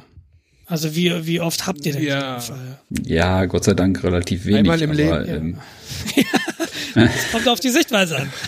Ja. auf den also, Standpunkt. Ja, genau. Der Buddhist Deswegen, vielleicht auch häufiger, nein, in, aber. In, in den Schulungen wird dir das halt geballt vor Auge gehalten und du ja. hast halt nicht nur eine, du hast halt drei davon und das so, mh. Mm. Also ich finde zumindest sowas wie, wie, wie ein äh, Testament, vor allem wenn Kinder im, im Spiel sind, sollte sowas da sein. Ja, äh, also allein um dann eine Streitigkeit unter Geschwistern zu vermeiden. Und für mich war sehr augenöffnend, als ich mich ähm, damit mal beschäftigt habe, von wegen ähm, die Erbschaftssteuer. Ne? die Höhe der Erbschaftssteuer, beziehungsweise die Höhe des Freibetrages ist davon abhängig, in welchem Verhältnis du als Erbe zum Erblasser, also zum Verstorbenen stehst. Mhm. Und ähm, als als Ehepartner oder als Partner in einer eingetragenen Lebensgemeinschaft hast du einen Freibetrag in Höhe von 500.000 Euro. Mit Steffi zusammen, die ja formal nur die Mutter meiner Kinder ist, wir haben ja keine eingetragene Lebenspartnerschaft oder Ehe, ist der Freibetrag 10.000 Euro. Und wenn du dann irgendwie ein bisschen Vermögen hast oder eine Wohnung, dann haut's halt richtig rein. Dann im Falle eines Falles müsste entweder Steffi oder ich, je nachdem wer stirbt und wer was besitzt, müsste dann richtig, richtig viel Geld erstmal aufbringen, damit äh, diese Wohnung hier übernommen werden kann. Also. Genau. Und äh, je nachdem sind 400.000, so viel wie sie es anhört, schnell zusammen. Gerade wenn du über Immobilien redest. Richtig, genau. Dann haben deine Eltern irgendwann in den 60ern, 50er Jahren, wann auch immer mal ein Haus gebaut. Ja, was dann irgendwo in den 80er, 90er, wenn du Glück hast, abbezahlt war. Dann ist das noch in einer guten Gegend. Ja, zack, hast du da ein äh, Grundstück und ein Haus im Werte von 500.000 und plus stehen. So, und dann, und dann hast du den Fall, du bist nicht verheiratet und dann 10.000 Euro Freibetrag für 490.000 Euro musst du dann ähm, Erbschaftssteuer zahlen, 490.000, wenn ich mich richtig entsinne, 15 Prozent davon ist Erbschaftssteuer. So, dann weißt du, okay, ich muss erstmal 60, 70.000 Euro zahlen, dass ich dieses Haus jetzt haben kann. Dann hast du keine 60, 70.000 Euro, dann musst du dieses Haus verkaufen. Ja, und, und das sind so Situationen, wo du dir dann schon Gedanken machst, alles klar, vielleicht, vielleicht sollten Steffi und ich unseren Beziehungsstatus mal überdenken. So völlig äh, unromantisch, ne? Willst ja. du mich heiraten, wird billiger. Wird billiger, wenn ich sterbe. Ja, das und dann hast du auch noch das Problem, wenn äh, ein Lebenspartner im Krankenhaus ist. Ich weiß nicht, ob das immer noch so ist, dass der Zugang ja, relativ eingeschränkt ist. Du kriegst so, auch nicht alle Inf Informationen. Also ja, das ist ähm, offiziell ist das tatsächlich so. Ich habe das jetzt aber beim Lebensgefährten meiner Mutter gemerkt, der Arzt ist und äh, der auch da gibt es auch keine eingetragene Verbindung oder so, aber dadurch, dass also das ist immer im, im Ermessen der behandelten Ärzte natürlich. So, und wenn da jemand reinkommt und es ist klar, das ist der Lebensgefährte und der ist dann auch noch Mediziner, dann kriegt er natürlich alle Informationen. Gar keine Frage. Äh, zumindest in unserem Fall war das so. Aber du hast recht, man kann sich hinstellen und sagen, jupp, das darf ich Ihnen aber leider nicht sagen, tut mir leid. Ich denke, das ist dann immer Auslegungssache von den Leuten vor Ort. Aber prinzipiell du da keine ja, genau. Und vor allem stehst du da, du hast sowieso schon einen Hals bis oben, weil deine Lebensgefährte äh, irgendwie schwer im Krankenhaus liegt, ja? Und du willst halt irgendwie tun, irgendwas machen und dann steht da irgendwie so eine äh, Person da und sagt, ja, sie können jetzt da nicht rein, das ist jetzt momentan nur für ähm, nahe Angehörige oder wie das heißt. Du mhm. stehst dann da und äh, glühst auf 180. Mhm. Ja, das ist alles ein sehr komplexes Thema und ein Thema, mit dem man sich in der Tat beschäftigen sollte, weil. Was ich eben noch sagen wollte, es gibt noch eine gesetzliche Erbfolge. Mhm. Das heißt, wenn kein Testament vorhanden ist, dann greift das BGB und da ist dann halt geregelt, wie dann ein Vermögen aufgeteilt wird auf die Hinterbliebenen und wie viele Gesetze ist das sehr, sehr kompliziert. Also das, das Gesetz an sich ist nicht sehr kompliziert, aber die Auswirkungen sind sehr komplex. Ja. Nun ist es im Fall, in meinem Fall allerdings so, dass beide, meine beiden Eltern jeweils Einzelkinder sind und ich auch Einzelkind bin. Deshalb ist es in unserem Falle wäre es relativ klar. Aber dennoch, ähm, der, der Hauptgrund für meine Mutter damals ein Testament zu machen war, einfach sicherzustellen, wenn ich und meine Mutter zusammen tödlich verunglücken, dass äh, dann sichergestellt ist, dass die Kinder abgesichert sind. Oder damals war es das Kind. Ich weiß gar nicht, ob Fine schon geboren wurde, als wir das Testament gemacht haben. Aber da war klar, da gibt es Nachkommen. Und ähm, das Allerwichtigste auch für mich und für Steffi ist, dass wir zumindestens bis Ausbildungsende die Kinder abgesichert haben. Ja, das das wäre uns halt Wenn die so sind wie ihr Vater, das kann sich doch keiner leisten. Ja, ja, ich finde, das sollte auch das höchste Augenmerk haben. Ja. Und das war uns eben wichtig, genau. Aber du hast recht, es gibt, meiner Mutter war auch wichtig, dass mein Vater nichts bekommt. Wobei ich mittlerweile, ja, die, haben halt einfach 20 Jahre nichts mehr miteinander zu tun gehabt und dann zwischendurch gab es tatsächlich mal Streit, was ein bisschen schade ist. Aber so ist das eben. Und ja, das, das wäre dann jetzt auch so das Mieseste. Also, gerade gestorben und dann steht dann er dann plötzlich dann so hält Hand auf. Nee, das, die haben sich auch, die haben sich sogar tatsächlich zufällig im Supermarkt getroffen. Das ist ungefähr ein Jahr her und meine Mutter war schon stark gezeichnet von der Krankheit und äh, mein Vater hat sie nicht mehr erkannt. Und das war von so, puh. Aber ich, die haben miteinander geredet, auf eine Weile wohl, und das war alles sehr gut. Und äh, diese, diese Verstimmung, beide waren anders verheiratet mit Ehepartnern, die sich gegenseitig nicht leiden konnten oder versucht haben, nochmal das Maximum aus der zerbrochenen Ehe da rauszuziehen. Ne? Meine Eltern hatten ja äh, ein Haus und eine Wohnung und da versucht schon, ja, das will ich aber haben. Wie du halt sagst auch, du hoffst auch, dass du und dein Bruder ihr euch nicht über Geld zerstreitet und das kommt ja leider sehr, sehr häufig vor. Ja. Auch teilweise, wenn du, wenn du da vorstehst und denkst dir, Leute, ey, das sind 10.000 Euro und 10.000 Euro sind nicht wenig Geld, aber ist es das wert, dass da eine Freundschaft zerbricht unter Geschwistern? Und das passiert ja, glaube ich, sehr häufig. Ja, also ich hab, weiß halt für mich, mein Bruder wohnt im Haus meiner Oma. Ja, in dem Haus haben irgendwie schon drei oder vier Generationen der Familie meiner Mutter gelebt. Mhm. Und ich werde einen Teufel tun und irgendwas machen, dass er da nicht rein kann. Mhm. Oder, oder bleiben kann oder sowas. Also das Ding ist ihm. Punkt. Mhm. Wie das dann mit der Gaststätte von äh, meinem Vater aussieht, keine Ahnung. Ich will sie nicht haben. Ich pack das Ding nicht an. Ja, aber vielleicht, das klingt jetzt so, als hättest du da noch nicht so wirklich lange drüber nachgedacht, als wäre das jetzt eher so im Affekt. Aber vielleicht sollte nein, nein. man sich wirklich einfach mal auch zusammensetzen. Du, äh, auch mit deinem Vater vielleicht. Du, wie stellst du, was ist denn dein Wunsch? Also meine Mutter hat auch in den letzten Wochen immer gefragt, Nils, was machst du mit der Wohnung? Nils, was machst du mit dem Auto? Das war ihr auch irgendwie nochmal wichtig von mir mhm. zu hören, was habe ich denn so eigentlich vor? Und ich habe sie gefragt, Mama, was möchtest du denn, was ich mit der Wohnung mache? Ja, es sei ihr egal. Weiß ich nicht genau. Ich glaube, ich, dass ich sage, Mama, ich werde die Wohnung behalten. Das war ihr Ding, das war ihr ganz großer Traum. Sie hat sich hier mit einem Riesentraum erfüllt. Und da kannst du dir nicht sagen, ach, die Wohnung, ja, die verscheuere ich. ähm, äh, letztlich äh, habe ich natürlich lange drüber nachgedacht, was ich mache und für mich eine Entscheidung getroffen. Und ähm, das hat meine Mutter halt auch beschäftigt. Und ich glaube einfach, vielleicht hat dein Vater ja auch einen Wunsch. Der sagte, nur, ich habe da irgendwie einen Kumpel im Fußballverein, der wollte das schon immer machen. Und dann sagst du, ja, cool, kann ja, er haben. Ja, kann er ja, haben, kein Problem.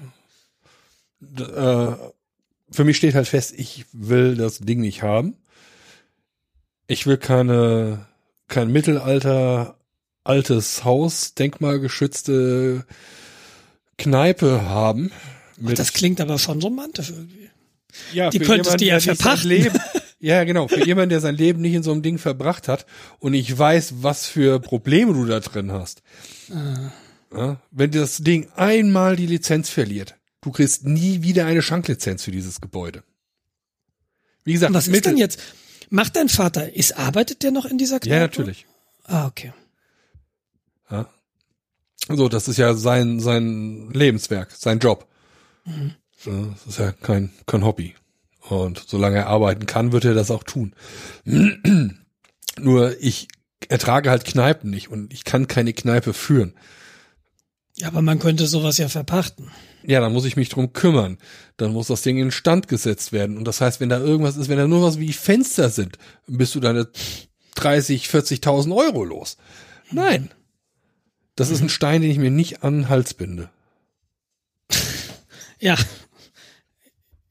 Ja, aber dann solltest du, ich meine, ähm, lieber verzichte ich, lieber verzichte ich, ich mache es jetzt hier ganz offiziell, lieber verzichte ich komplett auf mein Erbe, als äh, das Haus zu nehmen.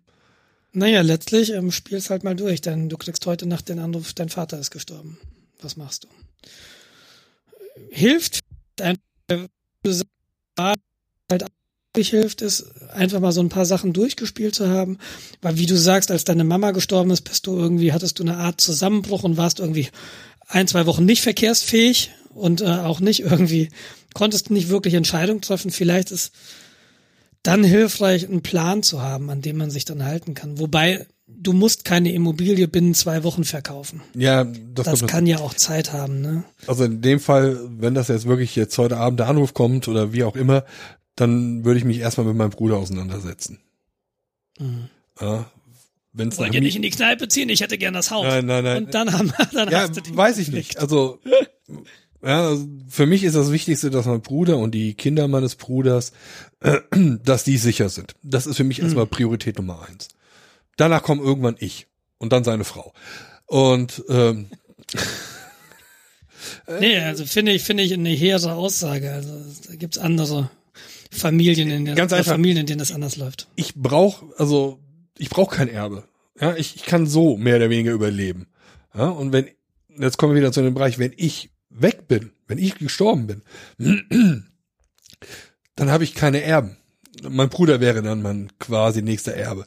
Und ob der nichts bekommt oder das, das bekommt, was in dem äh, Erbe von meinem Vater dann vorher drin war, ja, also unterm Strich mache ich keinen Gewinn. Als Toter sowieso nicht. Es ist jetzt ziemlich ähm, brutal formuliert, aber so sehe ich's. Mhm. Naja, aber weiß ich nicht. Man kann ja dann durchaus, ähm, ich habe mir dann auch die Frage gestellt, was machst du mit der Wohnung? Also Option ist verkaufen, Option ist behalten. Behalten würde heißen vermieten, weil ich äh, nicht hier wohne. Ich wohne in München. Und äh, ist das realistisch, über 470 Kilometer ein, die Rolle eines Vermieters einzunehmen? Oder welche Möglichkeiten gibt es, das zu tun? Und äh, das kann man ja dann auch mal, du sagst, da bleibt eine Kneipe übrig. Was gibt's denn da für Optionen? Ist Verpachten überhaupt eine Option? Ist Verkaufen eine Option? Wie kann sowas aussehen? Dass man da einfach mal eine Idee für kriegt. Du musst ja noch gar nichts entscheiden, nur ja, zumindest. Eine Idee habe ich. Meine Stimme schlägt dir gerade ein bisschen. Ja. du bist so erregt, ne? Ich reg ja. dich so auf. Ähm, wie gesagt, verpachten ist eine Möglichkeit, aber ich habe dasselbe Problem wie du. Ich wohne nicht in Dillenburg. Ich wohne 400 Kilometer davon entfernt. Ich kann da kein, gar kein Auge drauf haben. Ich müsste quasi jemanden haben, der vor Ort und das ist mir zu viel Zeug. Naja, du könntest ja sagen, äh, wenn ich das richtig verstanden habe, ist dein Bruder ja vor Ort. Ja. Das könnte ja ein Gemeinschaftsprojekt werden. Also wenn das überhaupt in Frage kommt, wenn dann nicht sagt, also der Grund, warum ich diese Immobilie hier behalten werde, ist, das Ding ist neu gebaut.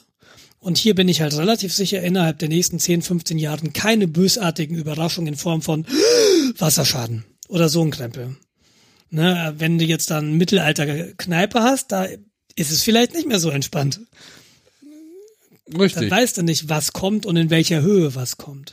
Im Zweifelfall bricht dir irgendwann mal ein äh, tragender Balken auseinander, weil da durchgerottet ist. Dann verkaufst du so schnell bei eBay. Ja, das ist dann zu spät. Ja, dann musst du das Ding wieder in Stand setzen und wie gesagt, dann sind mal auch schnell fünfstellige und ähnliche Beträge da. Mhm. Weil ich habe es ja gesehen, was da so passiert. Das will ich alles gar nicht haben. Und wenn mein Bruder das Ding haben wollten, ja, er hat gesagt, ah, ich, ich will äh, das Haus von Oma und ich will das Haus hier haben und weil dann kann ich hier arbeiten und es äh, macht mir mehr Spaß. Ja gut, dann soll er es halt kriegen. Mhm. Dann muss er mich auszahlen. So. Mhm. Ja, das kann man ja auch vernünftig regeln, wenn man da so entspannt ist. Ne? Ähm, da gibt ja, ja, ich will aber jetzt alles Geld auf einmal, aber du kannst ja sagen, okay, pass mal auf, das zahlst du mir halt über die nächsten zehn Jahre. So fuck it. Ja. Das ist Hauptsache, Hauptsache wenn es dir darum geht, Sachen zu erhalten und ja.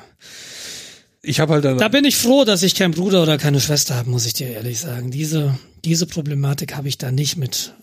Wie siehst du das? Wie machen wir das jetzt? Ja, ähm, ich habe halt den Vorteil, ich kann mich da halt komplett zurücksetzen. Ich habe nichts zu beweisen. Ich muss nicht auf irgendwas bestehen aus Prinzip. Ich bin schon froh, wenn ich überhaupt gar nicht mich darum kümmern muss. Hm. Das ist mir schon alles wert. Mein Konto sagt natürlich anderes, aber dafür weiß ich, dass das Haus auch noch nicht komplett abbezahlt ist. Also hoffen wir, dass es noch lange, lange hin ist. Ja, das, das habe ich meiner Mama auch gesagt, immer als sie sagte, was machst du mit dem Auto? Da dachte ich, Mama, da haben wir doch hoffentlich noch viel Zeit. Sogar wieder besseren Wissens habe ich es damals gesagt, weil ich es wirklich gehofft habe. Aber Man will sich damit ja nicht beschäftigen. Nee, genau, man diese ganzen äh, an diese guten Tage klammert man sich mit Hoffnung und jetzt geht's bestimmt bergauf und ja, und dann kommt irgendwann Tag X und dann hast du irgendwie doch eine Weile drüber nachgedacht und doch ist alles anders.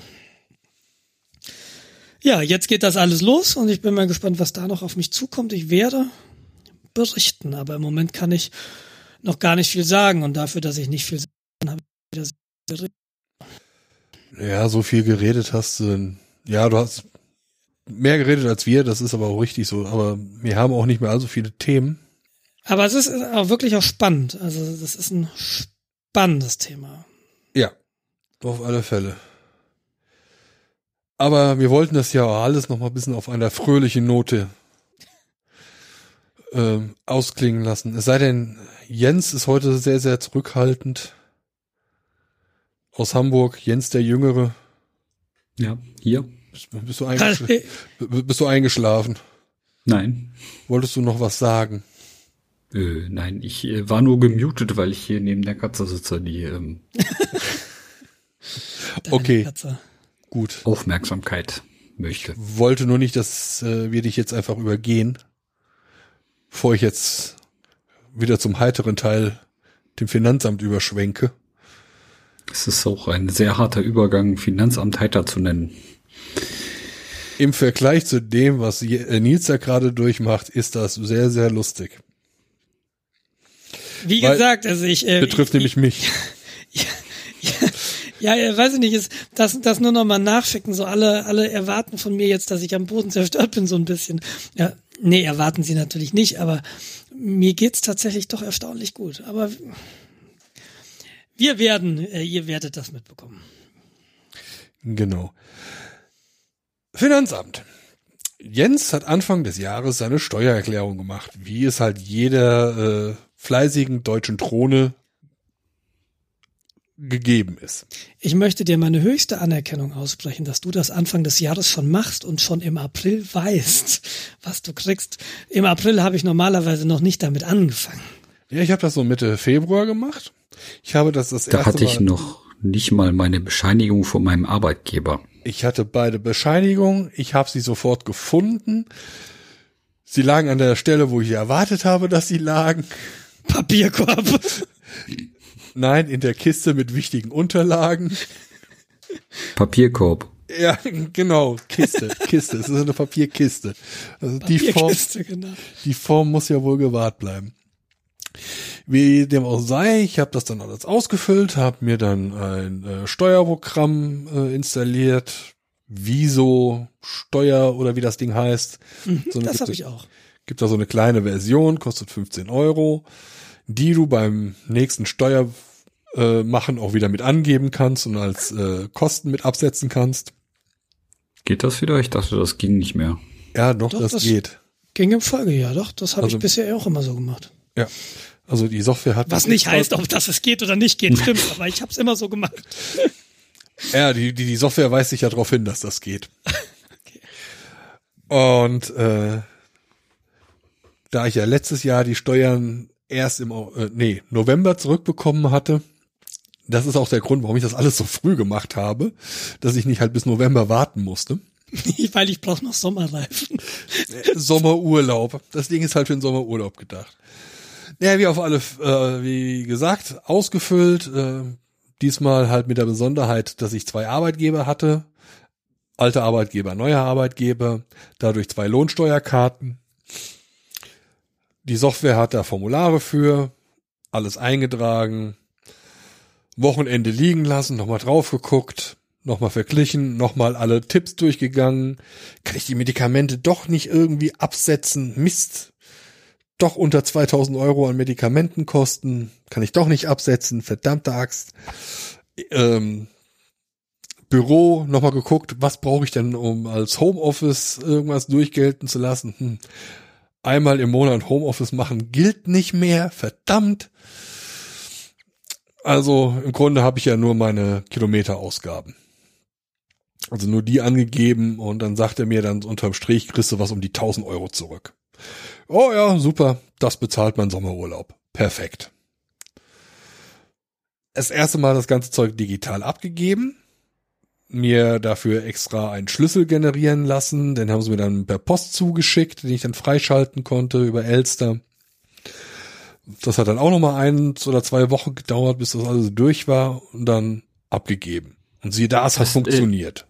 Ja? Sorry, kurz, kurz, das finde ich übrigens faszinierend, weil eigentlich gibt es ja den Personalausweis mit Verschlüsselungsfunktion, der eigentlich genau sowas, also Mhm. theoretisch, Ich glaube, die Hm. einzigste offizielle Sache, die du damit machen kannst, sind deine Punkte in Flensburg abfragen. Und dazu brauchst du dann auch ein Lesegerät, was irgendwie 100 Euro kostet oder noch mehr, wenn du es an sicher haben möchtest. Und du konntest ja bei der Beantragung deines Personalausweises sagen, ob du diese Funktionalität oder beziehungsweise bei der Abholung, ob diese Funktionalität dauerhaft deaktiviert werden soll. Und da haben, glaube ich, auch viele haben das deaktiviert. Ich habe es auch mal drin gelassen, weil ich die Hoffnung hatte, alles wird besser, aber wie Jens schon sagte, bis auf Punktestand abfragen, hm, ja, also kenne ich jetzt auch keine Anwendung. weil die hat, äh, ich habe nachgefragt und das kostet irgendwie fünf Euro, wenn man das nachträglich anmacht. Ähm, aber ja, aber das wäre ja quasi eine der der äh, Anwendungen, wo man sowas eigentlich ganz cool benutzen könnte. Das Ja, Mhm. ja, das stimmt. Richtig. Oder Aber nein. Es gibt so viel im, im Bereich E-Government, wo du sagen könntest, ey, Wohnortwechsel, Oh ja. ummelden. Das sind doch lauter so Sachen, das ist doch ich habe gerade einen Termin beantragt. Äh, Das meine ich. Das will man doch nicht. der ist am 17. Mai. Der nächste freie. ja, richtig. Oder Wer weiß, wo du dann wohnst. Fahrzeug an und abmelden und so ein Mist. Das ist ja schon teilweise besser.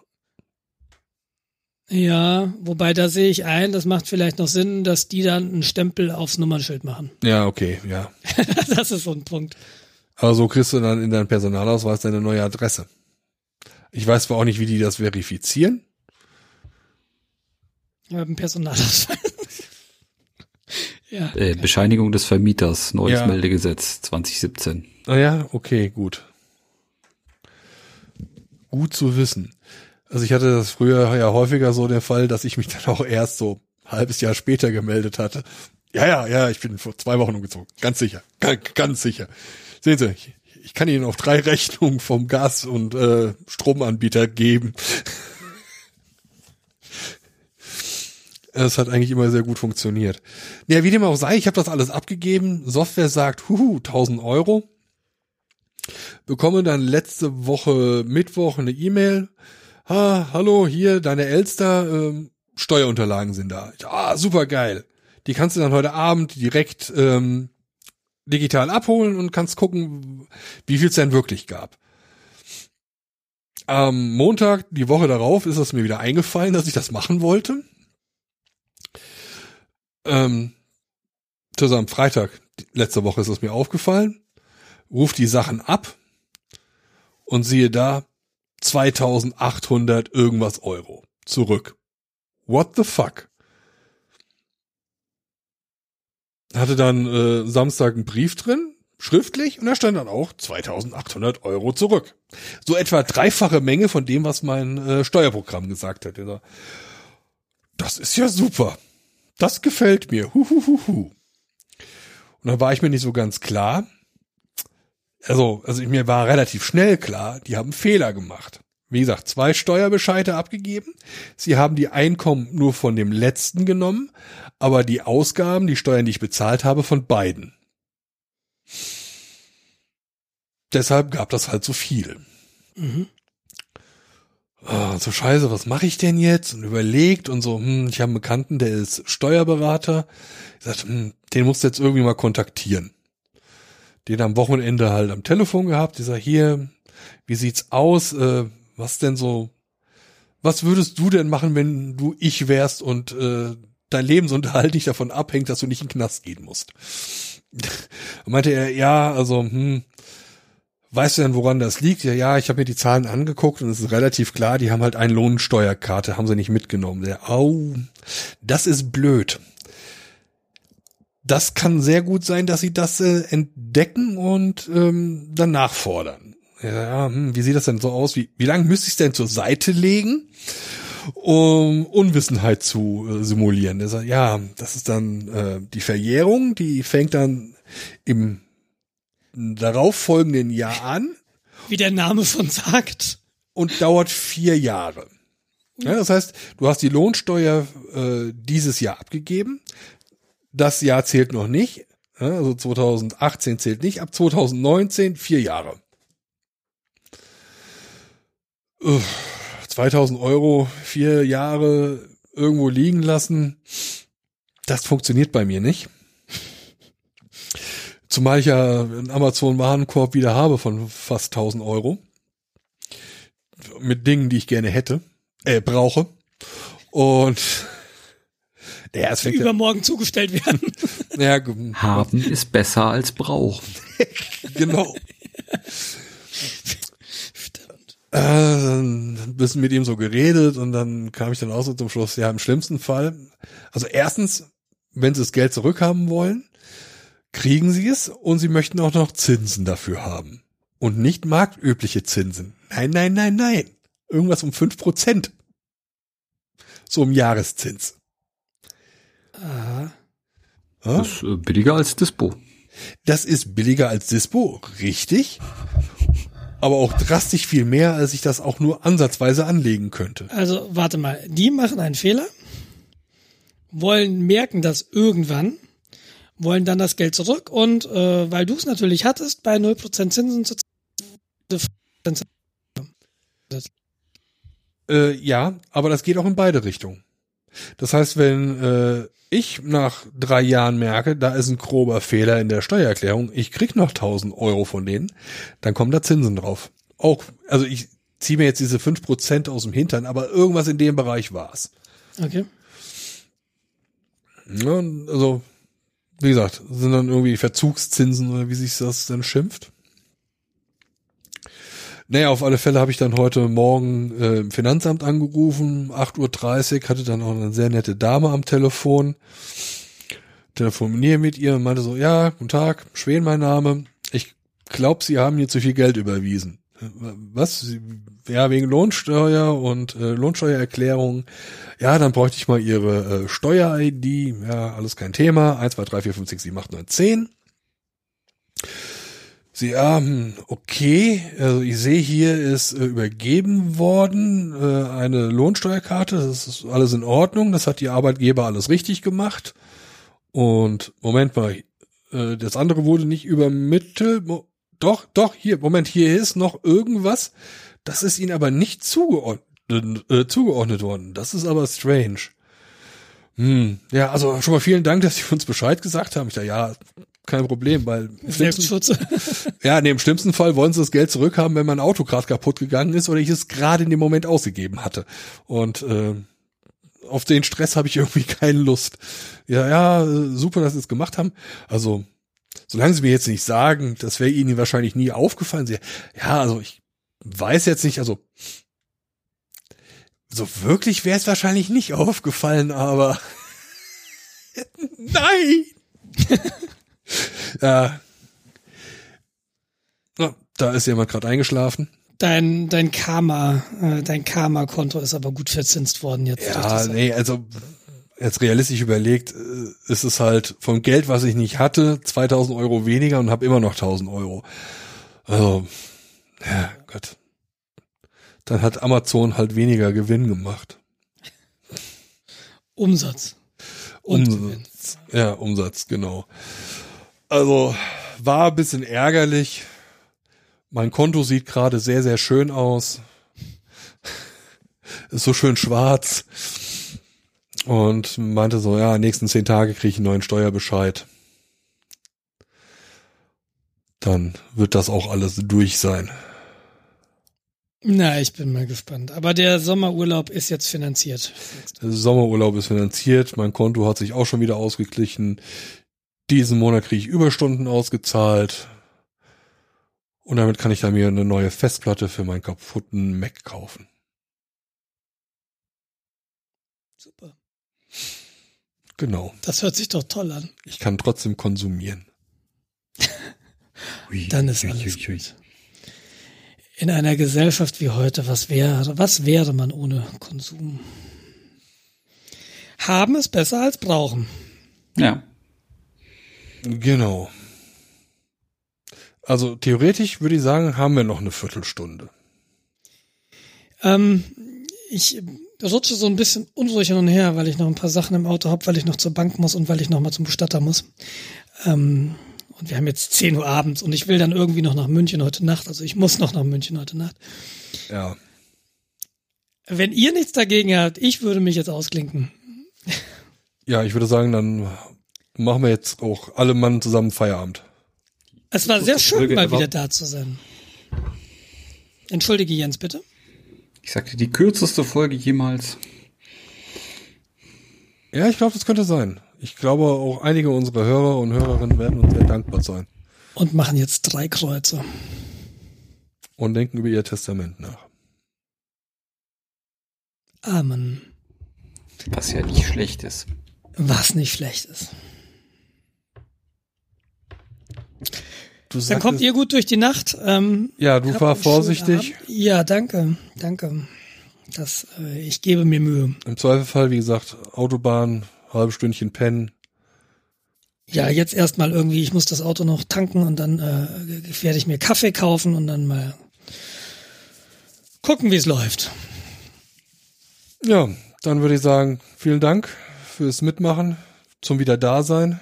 Dankeschön fürs Wiederschneiden. Ja, gern. Ich hoffe, dass sich das jetzt alles bei mir entspannen wird so ein bisschen. Ähm, ich äh, und dass ich jetzt wieder regelmäßig dabei bin. Hoffen wir alle. So, tschüss. Euch alles Gute. Tschüss.